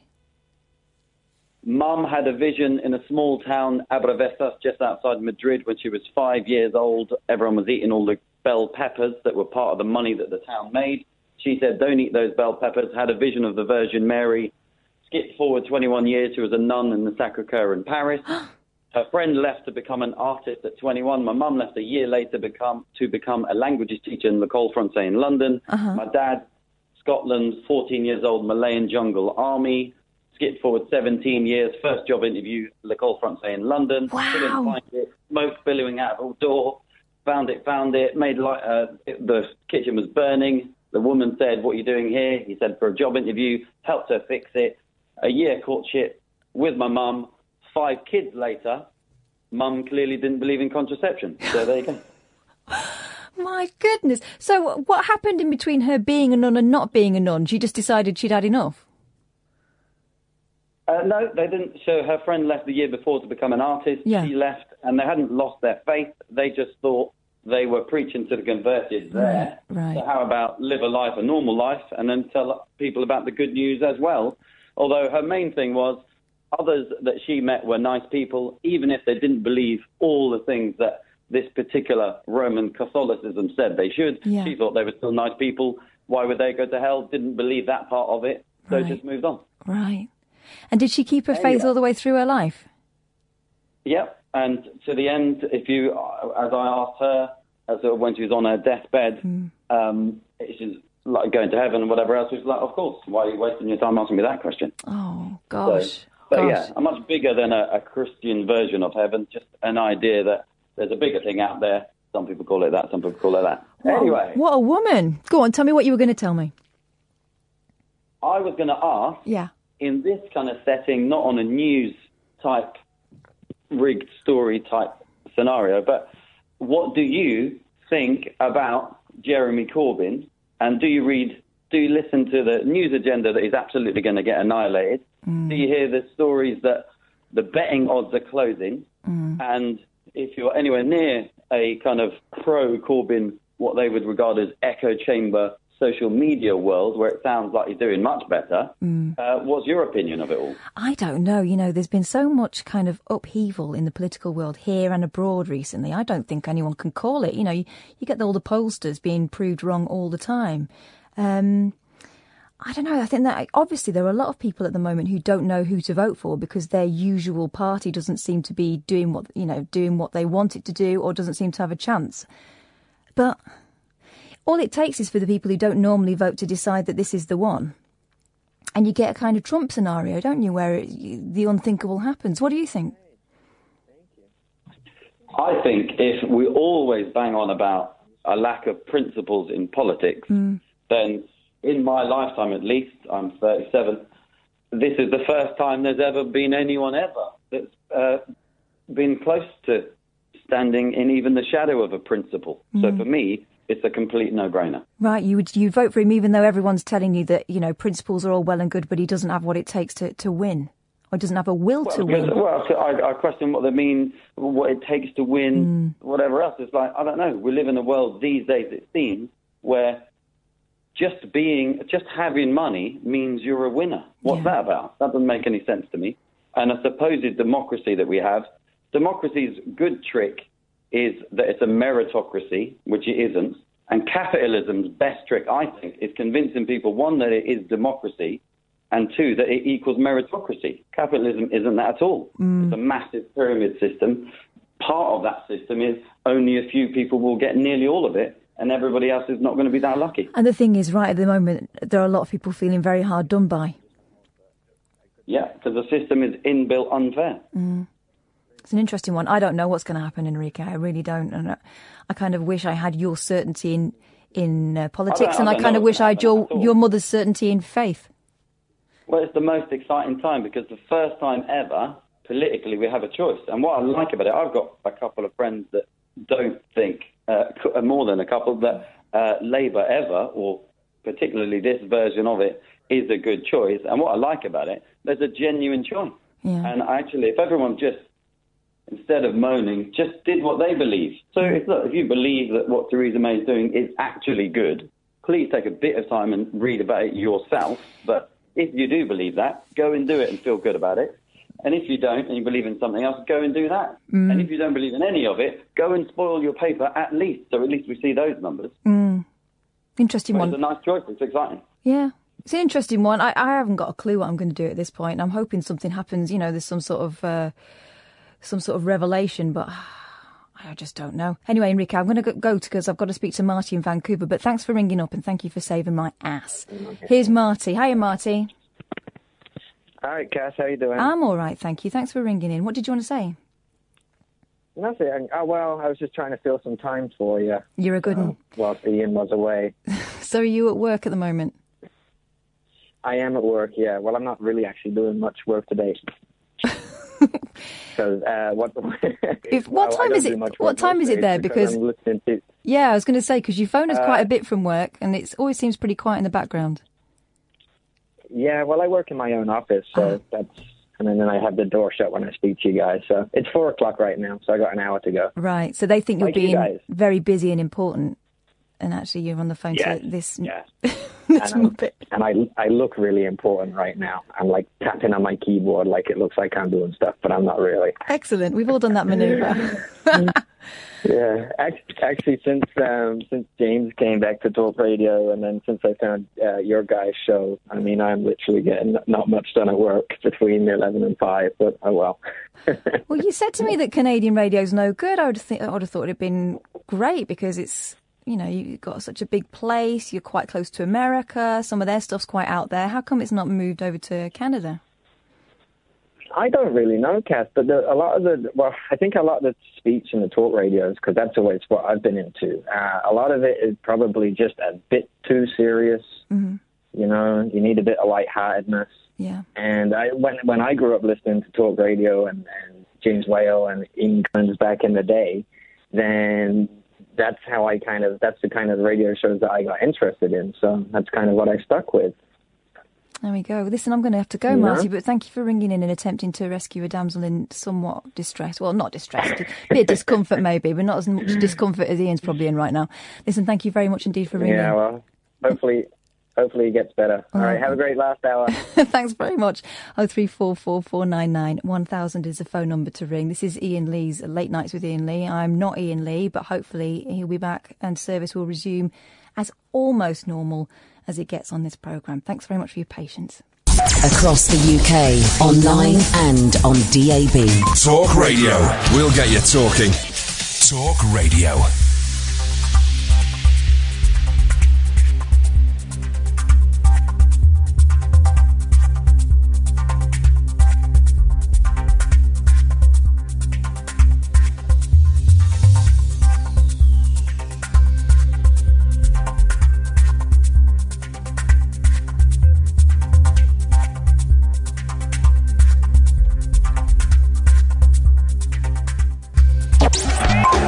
Night, Iain Lee on Talk Radio. We have ways of making you talk. Yesterday was kinda like the 4th of July. The way your face lit up the entire sky.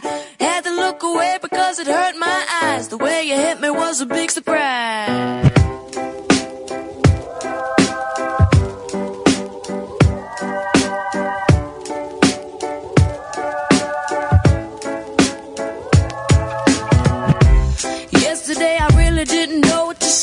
I wasn't making any sense, but I felt okay. Asked you if it was my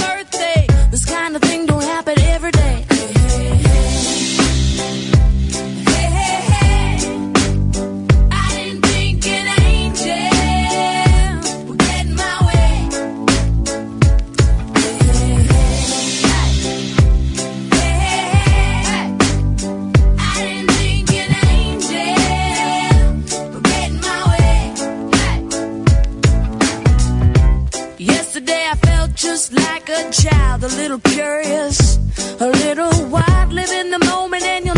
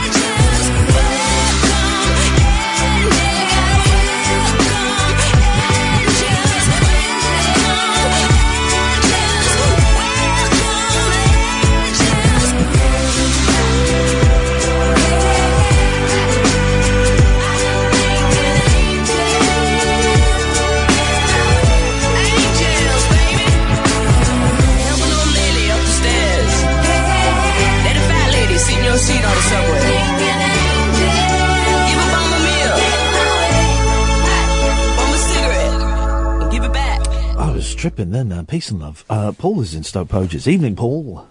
Hi, uh, what, you're back. Uh, wait, are you being sick because you got a migraine, did you say? No. Oh, I thought it was a migraine you were suffering from. That's why you were being sick. What have you called in for the second time, Paul? Because I was going to try and save Katherine because you had to be away. Oh, in that sick. case, I'll sit back and you can save Katherine. He's being gentlemanly. Oh, because Katherine is. I think Katherine should have her own show. You know. She does. yeah, yours. Shut up, man. She has her own show. I show. have got a show. It's on a Saturday, a Sunday. Ah, it's only been ordained, it's Tom. on, well, I record it. Uh, it's on a Sunday. It's called Katherine's Racist Rants. No, and it's each not. week she picks a different minority. Um, and I noticed last week, Katherine, you ran out of races and you went for lesbians. You did a whole two hours railing against resb- lesbians. You- Lesbian hamsters, if we're going to be precise. That's true, that's true, Because yeah. I don't want to, you know, sh- shoot my bolt too soon. Well, Which which channel is your show on, Katherine? This one, this one. On a, on a Saturday? Yeah. it's on What Talk time? Radio. It's on Talk Radio. I think it's on at three o'clock. It's on. Is it pre-recorded or? Yeah, it's on. Yeah, it's pre-recorded. It's the best of of the week. So um, all the bits you might have missed. Oh, I bet I started it then. Well, exactly. It's just it's a start, isn't it? I'm like the Saturday girl. They're giving me my own little paper but, but, round. but, but, but here's the thing: when I when I did um, run out, and we will end the show a bit early, and we'll play an interview um, because I've got, well, I don't know what's going on. Um, but it wasn't, you know. Um, uh, I've worked with Katherine, Katherine for years, and she's done shows. She's presented shows. She was presenting shows before I was presenting shows. Mm. So it wasn't, um, you know, it, it was a slight um, burden, but it wasn't a huge burden. it wasn't a massive googly, no. Okay, can I just say? Can I just say then, if she's called herself just a Saturday girl, I have a is really she like? strong, really, really strong deja vu, man. Really is, strong is, deja vu. is she like the Saturday girl that like is a Saturday girl? Iain, you're the hairdresser, doing women doing women's perms and rollers. How and does the person? The, does the, and the- she's the, the- Saturday the- girl. the person, shut up. Ro- Shut up! I'm you saying something much more. I'm saying something much more interesting. How does? Because there's always um, a kid working at a hairdresser's, Yeah. and all they do is sweep, Sweep up. up. Make cups of tea. How does that learn them how to cut hairs? I think they have lessons as well. Oh, okay. Okay. Have you ever been to one of those um, Student nights, nights? no. way. Why would you? Fr- discounted haircut. Haircut's only a fiver. I don't know why I'm so precious about it. My Is that mum used to- pay for your haircut? A fiver. No, ma- At no. the student nights, yeah. Because my mum used to cut my fringe and everyone knew about it the day after. Flipping heck. It's like. My mum used to cut my hair and put a bowl around my head and give me a bowl cut. No, she yeah. never. That never actually She happened. did. She actually did that. But my fringe used to look like it'd been done with a knife and fork. Yeah, exactly. Yeah. Well, we used to have a woman come round, Carol Pratchett, and she would come round. She was a trained hairdresser. She actually. glamorous. No, um, she's a nice A lady. right? mobile hairdresser. Yeah. Except she she worked. I think she worked in. She used to work in a salon, but she had a, she had the scissors, and she'd come round. She'd come round our house once every two months and cut mine and my sister's and my mum's hair. Right, but I, I look at the pictures of them. They're the worst. She couldn't cut hair. I remember we'd sit in the living room on the chair, and I'd wash my hair in the kitchen sink, and, Yeah. and she couldn't cut hair at Okay. all. Can I say now, my mum was obsessed. Every day I got home from school, I used to have to, I used to have to sit down in the kitchen on the kitchen stool and have the nit check. Every day. Every day, every day, straight away. That as as I expla- got that home explains from a lot. That is nothing. There was a girl at my school whose mum became famous amongst the other mums because when she had friends over to play, she would check their hair before she allowed them in the house. Yeah, yeah, bicycle yeah. man. Uh, Do you remember having to have your hair washed in that horrible smelling shampoo? No, because I, Vosy? I never had nits. Oh, I did. No, not Nick, but you used to have your hair washed In on a night in Vosy. Vosy was delicious. Hey, I was still it using horrible. I was still using Vosene when I went to college. Vosene, is Vosene still going? It's a bit like Fairy Liquid, but it was good. I used to like I think they changed the formulation. I now. used to like the shape of the bottle. hmm It's like yeah, a it was a tear. good shape. It was like a, it was like a woman's body, wasn't it? It was like a tear. It's like a pear-shaped woman. Yeah, like, yeah. You're thinking of Matey. Oh, Matey. ma- uh, ma- yeah, the matey, matey bubble bath. Yeah, yeah, yeah. Then there was Mrs. Matey. Here's the thing, right? When when I was a kid, we were taught up, we were brought up to respect Matey and Mrs. Matey, Mm. and you only put, m- uh, mummy would only put a drop in, right? Yeah, and Yeah. a drop, yeah. Yeah, well, the kid, the, the kid. If I buy Matey or Mrs. Matey, the kids go nuts and they just pour it all in. I go, well, you've just Yeah, wasted only a them. Drop of, only a drop of matey used to go a long way. Yeah. Not like well, they pour it in. th- This is the problem with today's generation. They poured it all in, and I tell Yeah. them off. My lot can't have anything like that. It makes them go bobbly. no, it makes them go funny. Sod bloody Reptiles. Radox. Yeah, sod bloody Radox. that should be their slogan. Sod bloody Radox. By Fengel.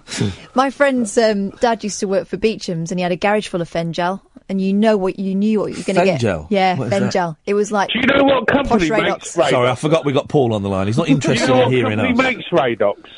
Um, no, I, no, I don't. They're ICI. based, they're based on the Bath Road in, in Slough. Right, okay. Well, which so. Who company makes is it, then? Jeff, Rod. Sara Lee. The people that make the frozen cream cakes, yeah. Well, no, they don't. Radox make are made by Sara Lee. No, they won't. They won't be. They won't be. It will not say on the back of Radox, Sara Lee. The same. It They, they will. will have the same parent company. It will be the same parent company, yeah. Yeah, They're so it's, no, it's a American. different company. Procter and Gamble or something. yeah, isn't it? different company, buddy. But the Sara Lee that are No. on Bath Road in Slough make Radox. No. No, they Yes, don't. they- No, they don't, mate. Go and get me some Radox now. Go on. I haven't got any Has your mum got any? no, she's got all soothers. There we go. Thank you very much, Nick, because your mum likes a good suck. Now, let's go to um, Craig. Yeah, I used to think, see, because I was phoning in to help Kath as well. Well, you talk to Kath. I'm going to sit back because I feel terrible. Oh, don't. You look terrible as Hey, well. they, you, you can talk, sweet cheeks. Oh, I didn't mean it rude. I just meant you look ill. Flipping heck. I'm tripping, man. All right, Craig. Yeah, For um, the first time ever, for the first time ever in my broadcasting career, I've, I've put a jacket on and I've asked for the studio temperature to be increased. Yeah, because normally he likes it so cold that I'm still freezing. everything of mine is sticking out on end. Anyway, Craig, smuggling over to, you, peanuts. over to you. Yeah, I had a story about illness, and it was slightly related to work. But in my previous uh, existence, about like 20 years ago, I was in, ac- in accounts. I ran an Can I just say, can I just say, sorry, sorry to interrupt. Last thing, and then you tell this, right? You talk to Kath. Lane has tweeted me, right? Mm-hmm. I had a massive ghoulie once. Very scared. I'll ring in and tell you about it. Don't bother. I don't, I don't want to hear about Lane's massive ghoulie. Does he mean a testicle? Yeah. Oh, no, Don't, don't bother, Lane. That's that's plenty. You've told us plenty. It's enough. Thank you. Carry on, Craig. Yeah, in the early 90s, I ran like an accounts department for a photocopying company. Oh yeah, sexy. And uh, like it was, I was into grunge and all that. You know, I was uh, well, I would have been late twenties, and uh, I b- busted both my toes bo- uh, dancing to Nirvana. Which toes? The uh, the outside, the, the little toes on both feet at the Which same Nirvana, the uh, English one from the 60s or the grungy one from the... The 80s? grungy one. And what song was it? Oh, it was, it was the Nevermind album, Oh, but I like the Bleach album the most. Oh, Uh, there we go. So he's a real, he's real, he's real. grungy. purist. Yeah, yeah. So, uh, so I had these broken toes. yeah, but it don't and I- matter if it's your, your little toe because you Your can't t- little fix toe them. breaks seven times a year. Yeah, it, it it was the metatarsal. It was, it was up the foot. It was. It Well, wasn't that's not a toe, toe. They're ready. We just poke this story. It's paper thin. It's made of blue Rizlas. Just poking through it. Carry on. So, like, because I ran the accounts, like the the firm needed me, so I phoned well, yeah, in. you photocopied the accounts. No, I, I I did the the credit control and the payroll and all that. So I I couldn't say I was dancing to Nirvana. I had a reputation to be uphold. So I said I changed a light bulb and fell off a chair. That's and you think that That's cooler. that is cooler than Well, it breaking wasn't- your toes dancing. It wasn't Nirvana. acting the the the goat in the uh, dancing, was it? No. But like uh, you know, I'm a Jehovah's Witness as well, yeah. You're not allowed to um, have a blood So- transfusion for broken toes. Or lie. Or lie. that was the thing, right?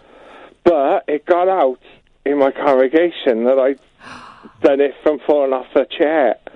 So I had to carry in the guilt that I had with that. There's don't nothing you can do, mate. You are now going to go to hell. Oh no, because we don't believe in the hell one. Hey, this is a great. Uh, this is a great email from Mrs. Charlie Jai. Mm. I want to bring my radio show to an established platform who believe in their presenters. Are you that station? Ed, can you phone that number up and let's find out? Wowzers, we're getting people who want to bring their shows to us. That's exciting. It's very exciting. Uh, so you don't believe in hell? It just means you won't get fetched up. Is that right?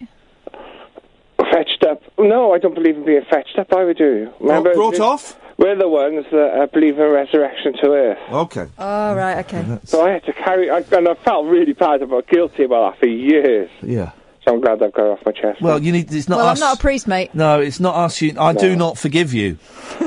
Well, that's all right because uh, I already asked for forgiveness. Okay, well then that's um, Is that sorted? that is that sorted. We got. Well, let me have, Charlie. I want to bring my radio show to an established platform who believe in their presenters. Are you that station? Sincerely, Ms. Charlie Jai. Yeah, we are. We believe in. Uh, we believe in our presenters, don't we? I see some of them. I've never seen anybody else who um, who works here. Um, we've got three minutes. You, you say hello to Charlie Jai. Hello, Charlie Jai. Hello, how are you? I'm good, thank you. We just got your email. Talked, and we're intrigued. Talk to us. I literally just sent that email thinking nobody would pick it up until the morning. This is insane. You've got three. You've got literally. You've got literally three minutes until we have to go to a break. So, sell it to us, girl. I run a community radio show. I've been doing so for five years. It's completely free and it's a platform of opportunity for people to raise awareness of their charities or their positively driven causes. And I'm at the process of going through a transition at Shoreditch Radio, so I'm looking for a new platform. Um, Katherine, In a nutshell. I, I, I only understood seven of those words. So what you're saying is that you've got a show on a on a community radio station and you're looking for a new job. Essentially, yeah. Wonderful. What kind of thing would you be doing here? Do you think? Because obviously that's great on a community basis, but you know we're we're looking sort of nationally. Okay, so my show is an open door for everybody that doesn't have that open door otherwise. You know, it's just, it's just elitist everywhere in terms of the industries. You have to be part of a certain group. You have to have a certain status already. And what I'm trying to do is create something for everybody that doesn't have that, What's, that needs um, an opportunity to have Hello, my name's Iain Lee. That's Katherine you're speaking Hello. to. Um, what's your favourite show on Talk Radio? don't have a favourite show on Talk Radio. I don't have a favourite show on any station. Charlie. What What do you listen to the most on Talk Radio? I don't know. I don't have anything that I listen to the most on any station. I Name can't name describe- name one presenter on Talk Radio. Ah, this is what you're doing. If our boss rings up, have some answers. There's the tip. That's the thing. Um, it, it, Thank you. And, no, and listen, and it is a genuine tip. I'm, I'm, I'm only slightly trying to catch you out to prove a point. Um, well done. You know, hey, listen, we have no power. We're the idiots that do, do the late night show. That no one's listening. oh, you're not the idiots. You give me great tips. Well, you well, um, but but but emailing blindly um, isn't going to help anybody. First of all, you've sent it to the studio email address, so it, may, probably won't be seen by a boss. Um, Every and, other email address bounced back. Um, and secondly, listen listen to the station, or at least read about it before. Um, well, l- l- read about it, get some names of presenters, and um, and listen to it before you email for any station. Yeah. Because if because I know for a fact that, that my boss and any other boss they would ask those same questions, and, and once they realised that you'd never heard it, they wouldn't invite you in. Okay, so I wanted to do that, but I didn't want to come across ingenuine either. I didn't want to reel off what I've read on the website or just listen Well, to listen, the listen, sake of being listen to it. Listen to it for a couple of weeks. Okay. And then you can say you won't be being disingenuous. You will be. Yeah. Listen, listen to it for a couple of weeks, and then give us a call in a couple of weeks, and we'll have another chat. Because I like, I like you. Charlie. I like your style. Thank you. I do. Thank you. He's got chutzpah. All right, Charlie. Listen, we've got to go. Nice one. Thank you very much indeed. Yeah, that's a, a, a little tippet there. Thank you, Charlie. She's, she's nice. Um, we can work with Charlie. We can do stuff uh, to. We can get a match fit. Um, right, let's have a quick break. Late night Iain Lee. Unfiltered night talk with the original king of unconventional conversation on Talk Radio. We have ways of making you talk. Well, guys, I managed to go the evening without throwing up. I consider that a victory. It's the weirdest thing. I got the shivers, man. The, the heating's up and I'm freezing. Katherine, what are we going to? We're going to listen to a classic interview. It's Rick Wakeman. Keyboard player from Yes played the piano on uh, "Morning Is Broken" by Cat Stevens. Um, Perhaps the most inventive use of pencils in music when was that?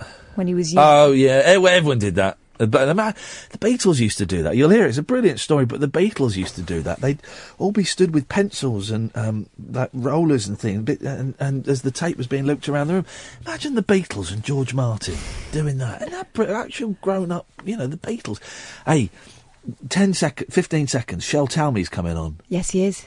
um, who produced My Generation, all the Kinks' early songs. He's coming on maybe Friday, fingers crossed, touchwood.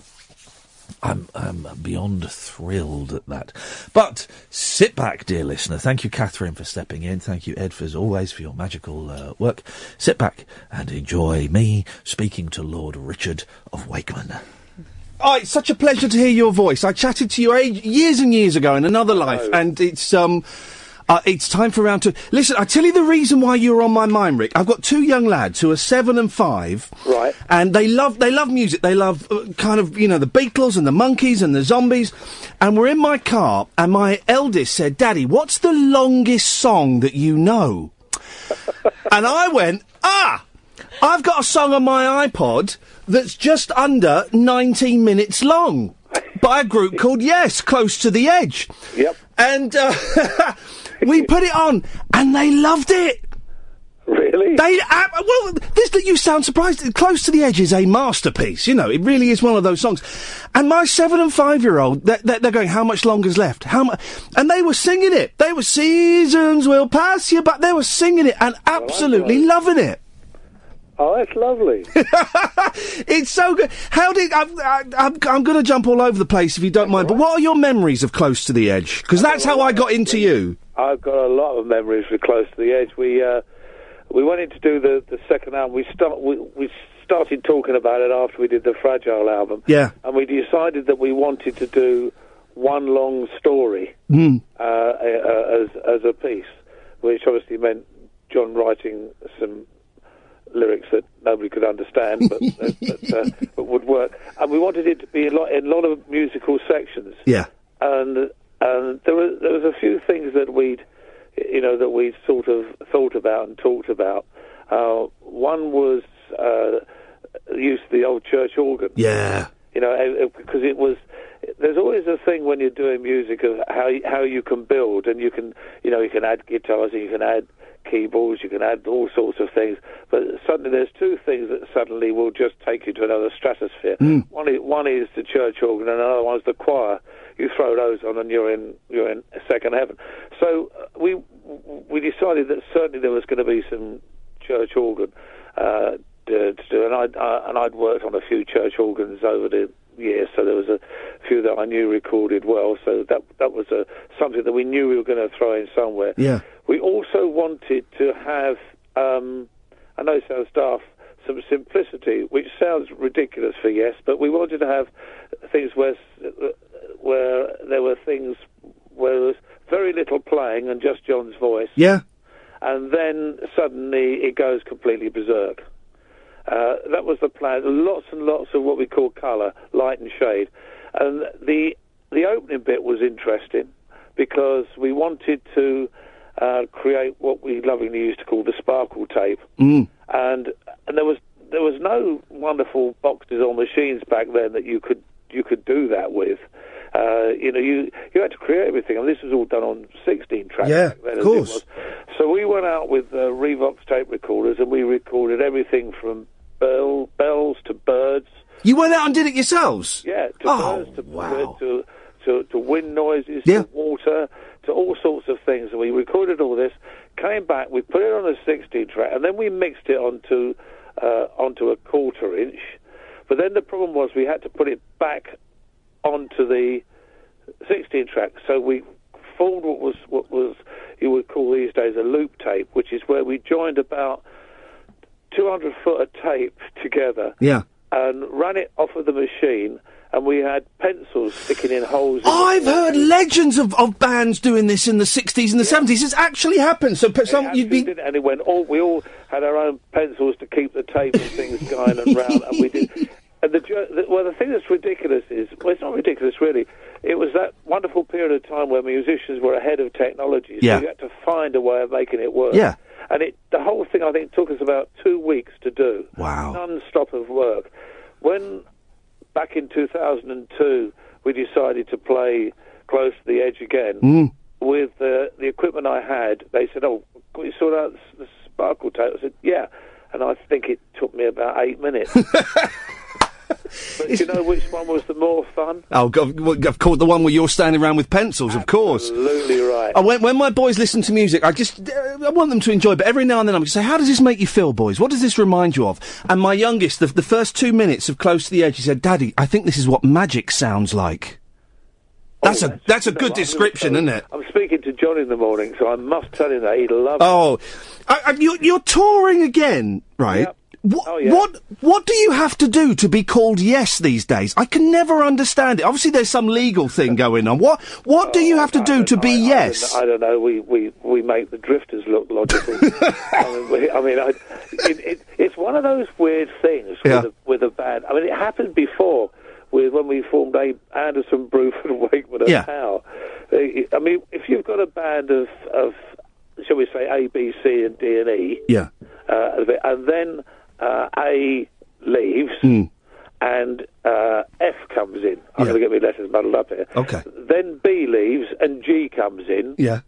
and then C leaves and H. comes in. Yes. I mean, after after a little while, all of the original letters, shall we say, the people have gone. Yeah. But the band still exists because of the new people that have come in. Yeah. Then the problem often arises, as it did with Anderson, Bruford, Wakeman, and Howe, which is where four of us, not quite the originals, but part of the classic lineup, got back together again, and there were more of us than there were in the the yes that was continuing. If yeah. that makes sense. Yeah, it does. Yeah. And that was confusing for for the fans because they went, "Well, hold on a minute, um, who's who's who? What's what's going on there?" Uh, and it was, uh, and in the end, we did one giant big union tour. Uh, where we all joined in together, which was hilarious fun. I have bet that was great. Uh, it was very funny. Um, and then uh, uh, and then it went back to being a five piece again. Um, um, uh, I wasn't there for that, but uh, Steve and I and Bill had gone. We left, and they went back to a five piece and went on and did uh, all sorts of all sorts of things, which was which was interesting. Mm. And then uh, and then we had a situation, of course, recently when John, myself, and Trevor Rabin Mm. uh, we said, you know, we want to go out and play some Yes music, and uh, that's, you know, especially you know some of the stuff that we were heavily involved in, uh, which is exactly what we did. We went out last year and toured America, incredibly successful. Yeah. I mean, I was uh, amazed. I mean, I have to be honest with you. The, I was so proud of the band. It was so good.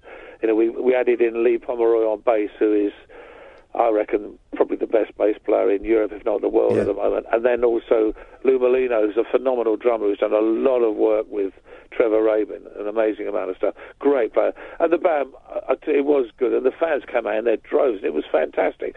So, uh, th- so the next the next problem came, of course, because we're now we're coming back and we're touring England. We're in England. Well, we go to Israel next week, and then we go come back. We do twelve shows in England, then out to Europe, and then to Japan, and then we're back out in America again. Oh, the summer, beautiful. which is which is great. Yeah. But it, what, the interesting thing is, I mean, I'm very happy. We, we've called ourselves um, ARW, Anderson Rabin Wakeman, uh, which uh, uh, well, basically because we couldn't come up with anything else. Hang on a minute. I've got a better one. D- war. Well, do you know, we uh, I, I tell a sort of a silly thing, and when we do a meet and greet, they say, "Why did you pick on RW?" I said, "Well, there's two wonderful uh, acronym, or uh, sorry, of anagrams Yeah. of Anderson Ro- uh, ARW, which is war or raw." Yeah. I said, but we gave it to our management to choose, and they're dyslexic, and uh, so that's how they go. But it, the interesting thing is that, uh, I mean, it's ARW playing an evening of Yes music, and uh, and it didn't seem to worry the uh, the fans because they just came out in their droves. Yeah. A, a lot of the and a lot of them were just saying, well, as far as we're concerned, you're Yes anyway. But to me, Yes, it, Yes is the music Yeah. Yeah. not particularly who's who's playing it. The only thing I will say is, for me, I've always believed that you you can't actually have yes music without John singing. Yeah. And it's the same. I mean, I've often said that there's certain bands that if the singer changed, there wouldn't be the band. I mean, can you imagine Led Zeppelin without Robert Plant? Yeah, you're right. And uh, I mean, John's voice is is so distinct and is so you know tied in with the history of the band that yeah, that, that that is the voice of yes. Absolutely. And, uh, you know, as I say, these things like you can't imagine Zeppelin without Robert Plant. Yeah. You can't imagine The Who without Roger Daltrey. You can't imagine the Stones without Mick Jagger. There's certain, there's certain, mate, you just say, take the singer away and you're in, you're in trouble, you know.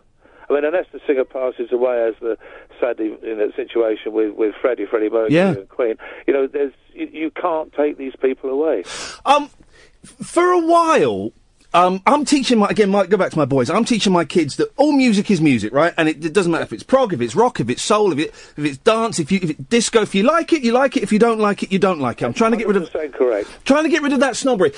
And for a long time, there was a lot of snobbery a- around that p word, the prog word. Oh, I know. It was it, it was the it was the, the musical equivalent of porn. yeah. You know, you know. I, I used to say that people went into a, a record shop. Do you remember the days we had record shops? Oh, I d- I do. and they said, uh, "I'd like uh, uh, uh, uh, some some heavy metal, please. I've just bought this heavy metal band. I'd like. I've got some some great country rock here, and I've got a bit of classical, and some nice folk music I've got." And then and then they'd look around and go, "Have you got any prog?"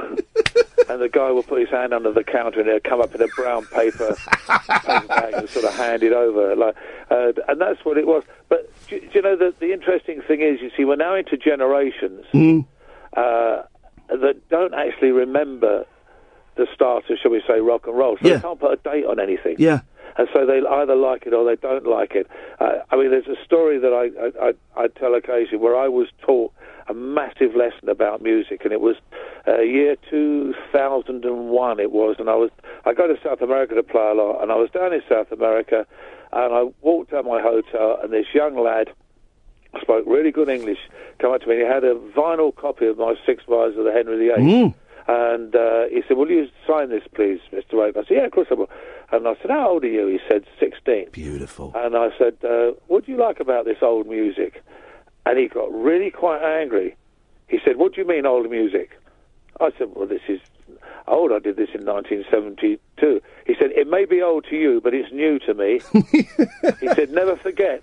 That when somebody hears something for the first Yeah. time, it's new. I heard this for the first time last week and loved it. It's new. Wow. Don't ever forget, whenever you play in a concert, there are people in the audience. For them, it is new. And off he went, and I just took about being hit with a sledge. Yeah. Deflated. And I went back in the hotel, and my drummer, Tony, was at the bar, and he said, he said, you're right." He said, you look like you just had the biggest shock of your life. I said, I've just been taught an amazing lesson by a 16-year-old kid. And, and I've never forgotten that. But it's true, isn't it? You know, I go to concerts now, and I, I, the boys are only seven and five, but I, I take them to see Brian Wilson and, and the Monkees, and and uh, um, we're going to see the Beach, you know, a version of the Beach Boys, and all this stuff. And and you're right, these songs. I mean, your song's forty years old, forty five years old. Uh, uh, so many bands celebrating their fiftieth anniversary, sort of around about now. 50th anniversary next year. Is it? Yeah. Flip I mean, it's, it's, it's Yeah, I suppose so. Yeah, of course. And and yeah, that's. I mean, uh, we talk about close to the edge. It sounds so fresh. It doesn't sound dated. Well, you listen to a lot. The interesting thing is, one of the great thing about a lot of bands and musicians and that and things today, when you, you listen to it, uh, they have because we all do. We we don't do it deliberately, but we all take from different areas and uh, areas and eras that we know and, and, and love. Yeah. You you can play a lot of music that's around today, and you you'd be hard pushed Mm. If you didn't know who the artist was, whether it was seventies, eighties, nineties, Yeah. two thousands. You know, you'd be really hard pushed to know because there's such a wide expanse of music going on at the moment, which is fantastic, and nobody sticks a date stamp on it anymore. Mm. You know, you you summed it up right at the beginning. You said you either like it or you don't like Yeah. it. Yeah, and I think I think a lot. I think we've lost with, with with the end of things like Top of the Pops and and uh, you know vinyl and CD sales sort of becoming a different thing. The way we absorb music is different. I think a lot of that snobbery has gone to a certain extent. You know, in oh, it's disappeared. Oh, You're right. It's disappeared all, altogether. I mean, um, and uh, uh, what is very interesting now is that you've got a generation of of uh, especially young people in that now who are discovering vinyl for the first yeah, time yeah.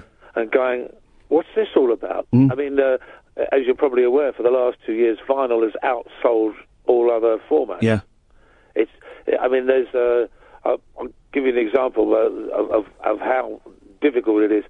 Uh, I want, we wanted vinyl versions of my Piano Portraits album, so we we that went in line to be uh, to be pressed up uh, back. I think it was last May, Mm. and we got it last week. Oh, it's all booked up. I've got a tiny little record label, and, and all the vinyl presses are booked up for months. You can't get anywhere near. And there's one guy in Czechoslovakia, well, the old Czechoslovakia, Czech Republic, who I just take my hat off to. Donkeys years ago, when EMI closed down, he bought all their the the, the uh, vinyl pressing stuff. Oh, very smart. And everybody laughed at him. Yeah. He's now the richest man in Eastern Europe. You mentioned the new album, or the album that came out earlier this year, Piano Portraits. Uh, y- you're still making albums, Rick, and I was I was wondering why. Do you do because because record music doesn't sell as much as it used to? Is it you've just got this overwhelming urge just to keep making things? Well, yeah, well, it's it's it's it's your it's your record, it's your diary, isn't it? Yeah. It's your musical diary. You know, when you depart this mortal coil, it's what you leave. And you still get that thrill. We had Dave Mason on the other week, and he he kind of said. I don't make records anymore because it won't sell, and I put all this work into it, and we'll, we'll sell a thousand copies. What's the point? But, but, but you you still enjoy having that thing, having that thing, and people being able to go and get it. Yeah, well, I mean, I'm I'm I'm I'm lucky that I mean, there's there's so few places you can buy, but you can still buy. You know, I mean, uh, I mean, piano portraits. I mean, that'll. I don't know. It's already around about fifty thousand or something in the UK. Wow. You, you can still you can still sell. Yeah. Uh, but you know, it's it's nothing like it used to be when I you know used to be in the in the you know to get in the top ten. you needed to sell a minimum of a quarter of a million or or, or plus. No, remember no. when records sold a million copies? A million copy single. Yeah, yeah. I mean, you, you could you could do an awful lot, but you know, I think I think that's going to turn round. I think that it's going to come back. I think record stores not quite as they used to be. They're going to come back because of the of the phenomenal interest in vinyl. Yep. You know, and, and that, and the people getting interested in the artwork again, and, Mm. and reading the notes about what it's all about. Uh, and I, I think it's it's going to, I, th- I I think it's going to be a make a big resurgence in, in returning things to a little bit as they were. Well, there's nothing I, like. I don't agree with with, with Dave that it's not worth it because it is your heritage. Yeah. what you yeah you put a lot of the work in, but it's what you leave. Uh, I mean, if you don't record it, uh, what is there for people to discover in years to come? Yeah. Or, or you know, they, they can't you know get into your head. You know, so I don't think it's a. a, a um, even if it's going to, I mean, I've I've made uh, CDs purely on a selfish level because it was music that I knew it, it, it wouldn't sell because it wasn't uh, a job, but it was something that I felt that I very much needed to to record Yeah. and to have it there. You know, I mean, it's what's the point of having a diary if you don't write in it? And and our lives are musical diaries for musicians. So you you if you don't if you don't fill in your diary, then there's nothing for people to discover. What a lovely way of looking at it. I, I, and, and the thing, the thing I enjoy, which you get with CDs a bit, but you get more with vinyl, is there is. I can spend literally hours just in a record shop or a record fair flicking through that thing when you stood there and you're flicking through and you're seeing. And you mentioned the artwork, of course. It, the the Yes albums and your solo albums, particularly the ones in the seventies, the artwork was integral, wasn't it? I mean, you really went to town on those things. Well, Roger Dean was, uh, well, still is one. He's one of my dearest friends. Roger, he's he's absolutely amazing. I mean, he he somehow manages to translate the music in, into the wonderful paintings that he does. Yeah. And I, uh, you know, to me, the I mean, yes, there's always had some decent artwork for other stuff, even when Roger hasn't done it. But it's the Roger Dean artwork that people associate with Yes, and it's the only one that really works Mm. for, for me. Um, he did when I re-recorded King Arthur couple of years ago and Journey four years ago. Um, Rog did the artwork for both of those. Uh, they're just amazing. He's a he's a clever. But people love all that. They Mm. love looking at it and, and reading all the notes. With no disrespect to CD, you can't read No. anything on those covers. You know, um, you know, I've, I've I've I've seen spiders walk across it and been able to read. it, You know. Well, that was the thing you did. You know, in the eighties when I was buying records, there was nothing. You would put the record on, and you would sit there and listen to it. And w- w- uh, t- ten minutes in, you'd pick up the cover and you'd start, and you'd, you'd pour over the cover. You wouldn't go off and do stuff. You wouldn't be looking at your phone. You wouldn't be what. You, you'd sit and listen to the record. And you know the other thing as well? I mean, I used to go to record shops and things all the time. When I when I lived in in Buckinghamshire, I used to go to High, High, Highwick. There's a record shop in High Wycombe I used to go to. Yeah. Quite a, quite a big one. It wasn't an HMV kind of thing, but it was big.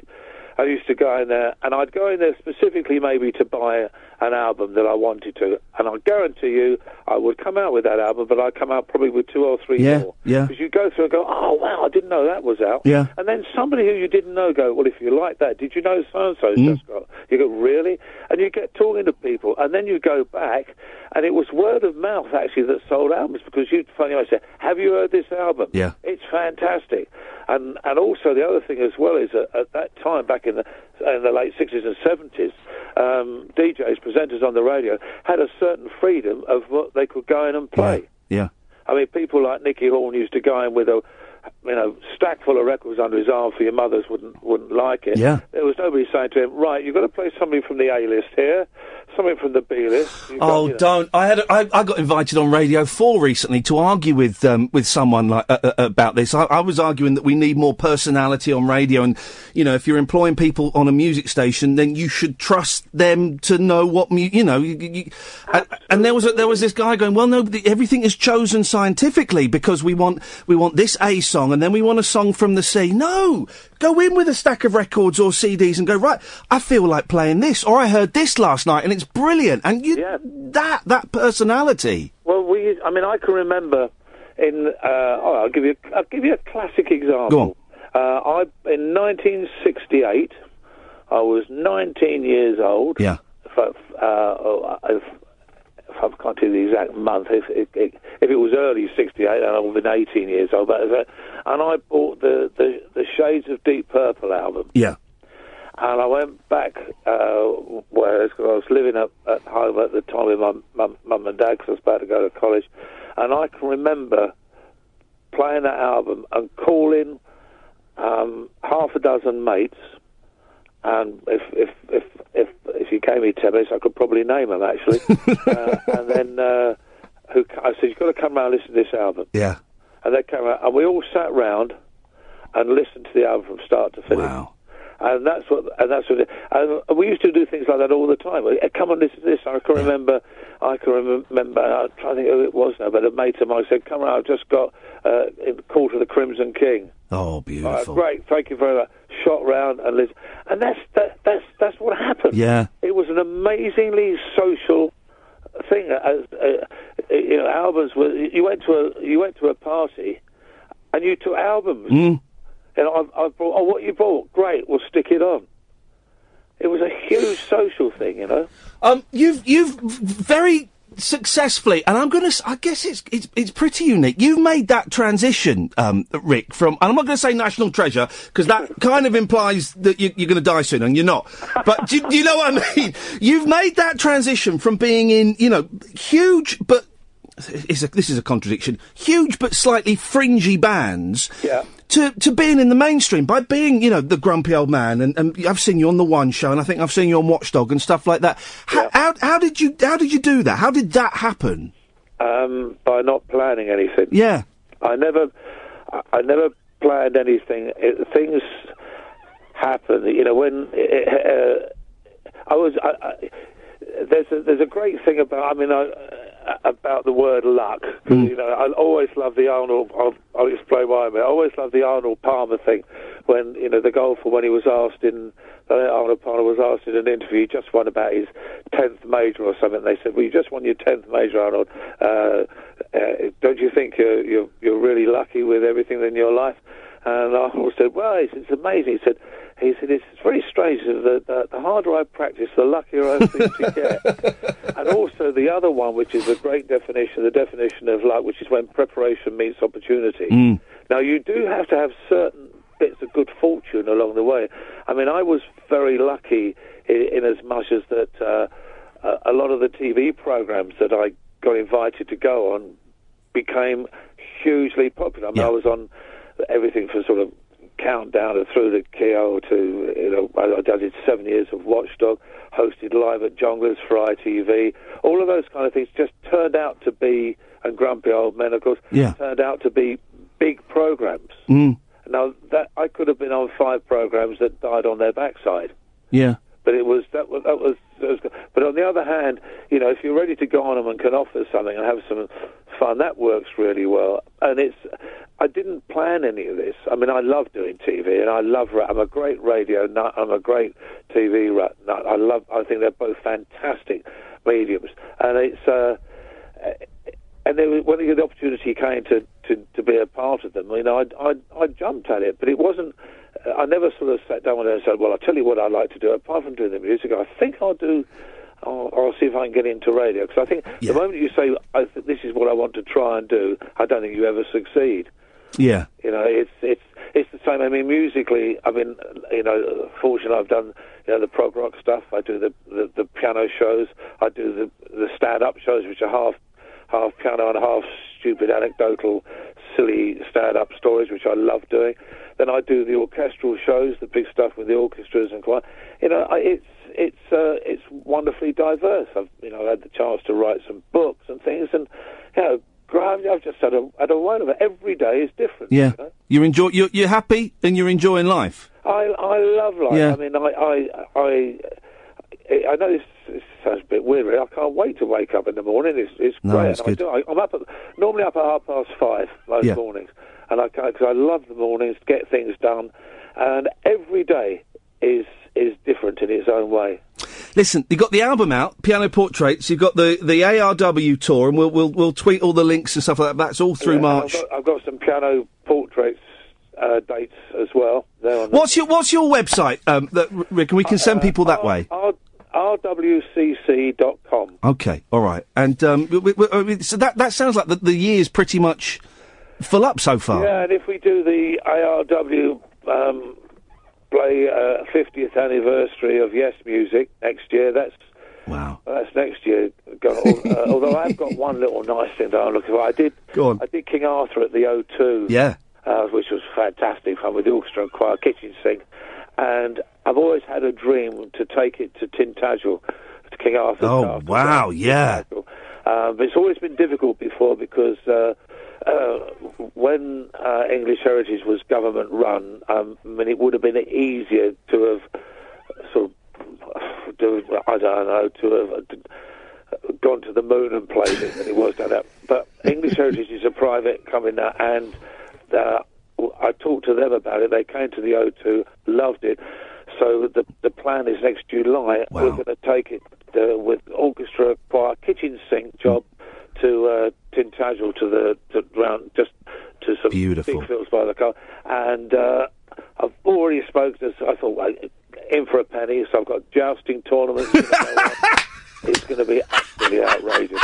So I love it. Mixture of all of the 50 year anniversary. Oh, mate, listen, I love it. I'm going to try and find. I don't know what it's going to be, but I'm going to try and find a show that I could, that I can bring my boys to that isn't a school night because um, that I'm I'm taking them to everything, and I'm saying to them, if you don't like what I like, that's absolutely fine, but you should experience it and you should see it. And so far, they've they've enjoyed the ride. And I say, but tell tell John it, they they were singing close. A five and a seven year old in the back of my car singing close to the edge, saying, "This is what I think magic sounds like, Daddy." So. Well, I'm, I'm going to speak to I speak to John to, uh, tomorrow night because he's in California, that's where he lives. Yeah. and I'm going to tell him that he that will absolutely knock him out. I can tell you that now. Fantastic, uh, Rick. Honestly, such a thrill to talk to you. Anytime you want to come on and plug stuff, you've you, you got an open invitation. You're a gentleman and a scholar. Sir. Thank you, mate. Take care. Bye bye. Bye. Talk Radio. Join the Talk Nation. Pick up your phone and talk radio. We'll get you talking.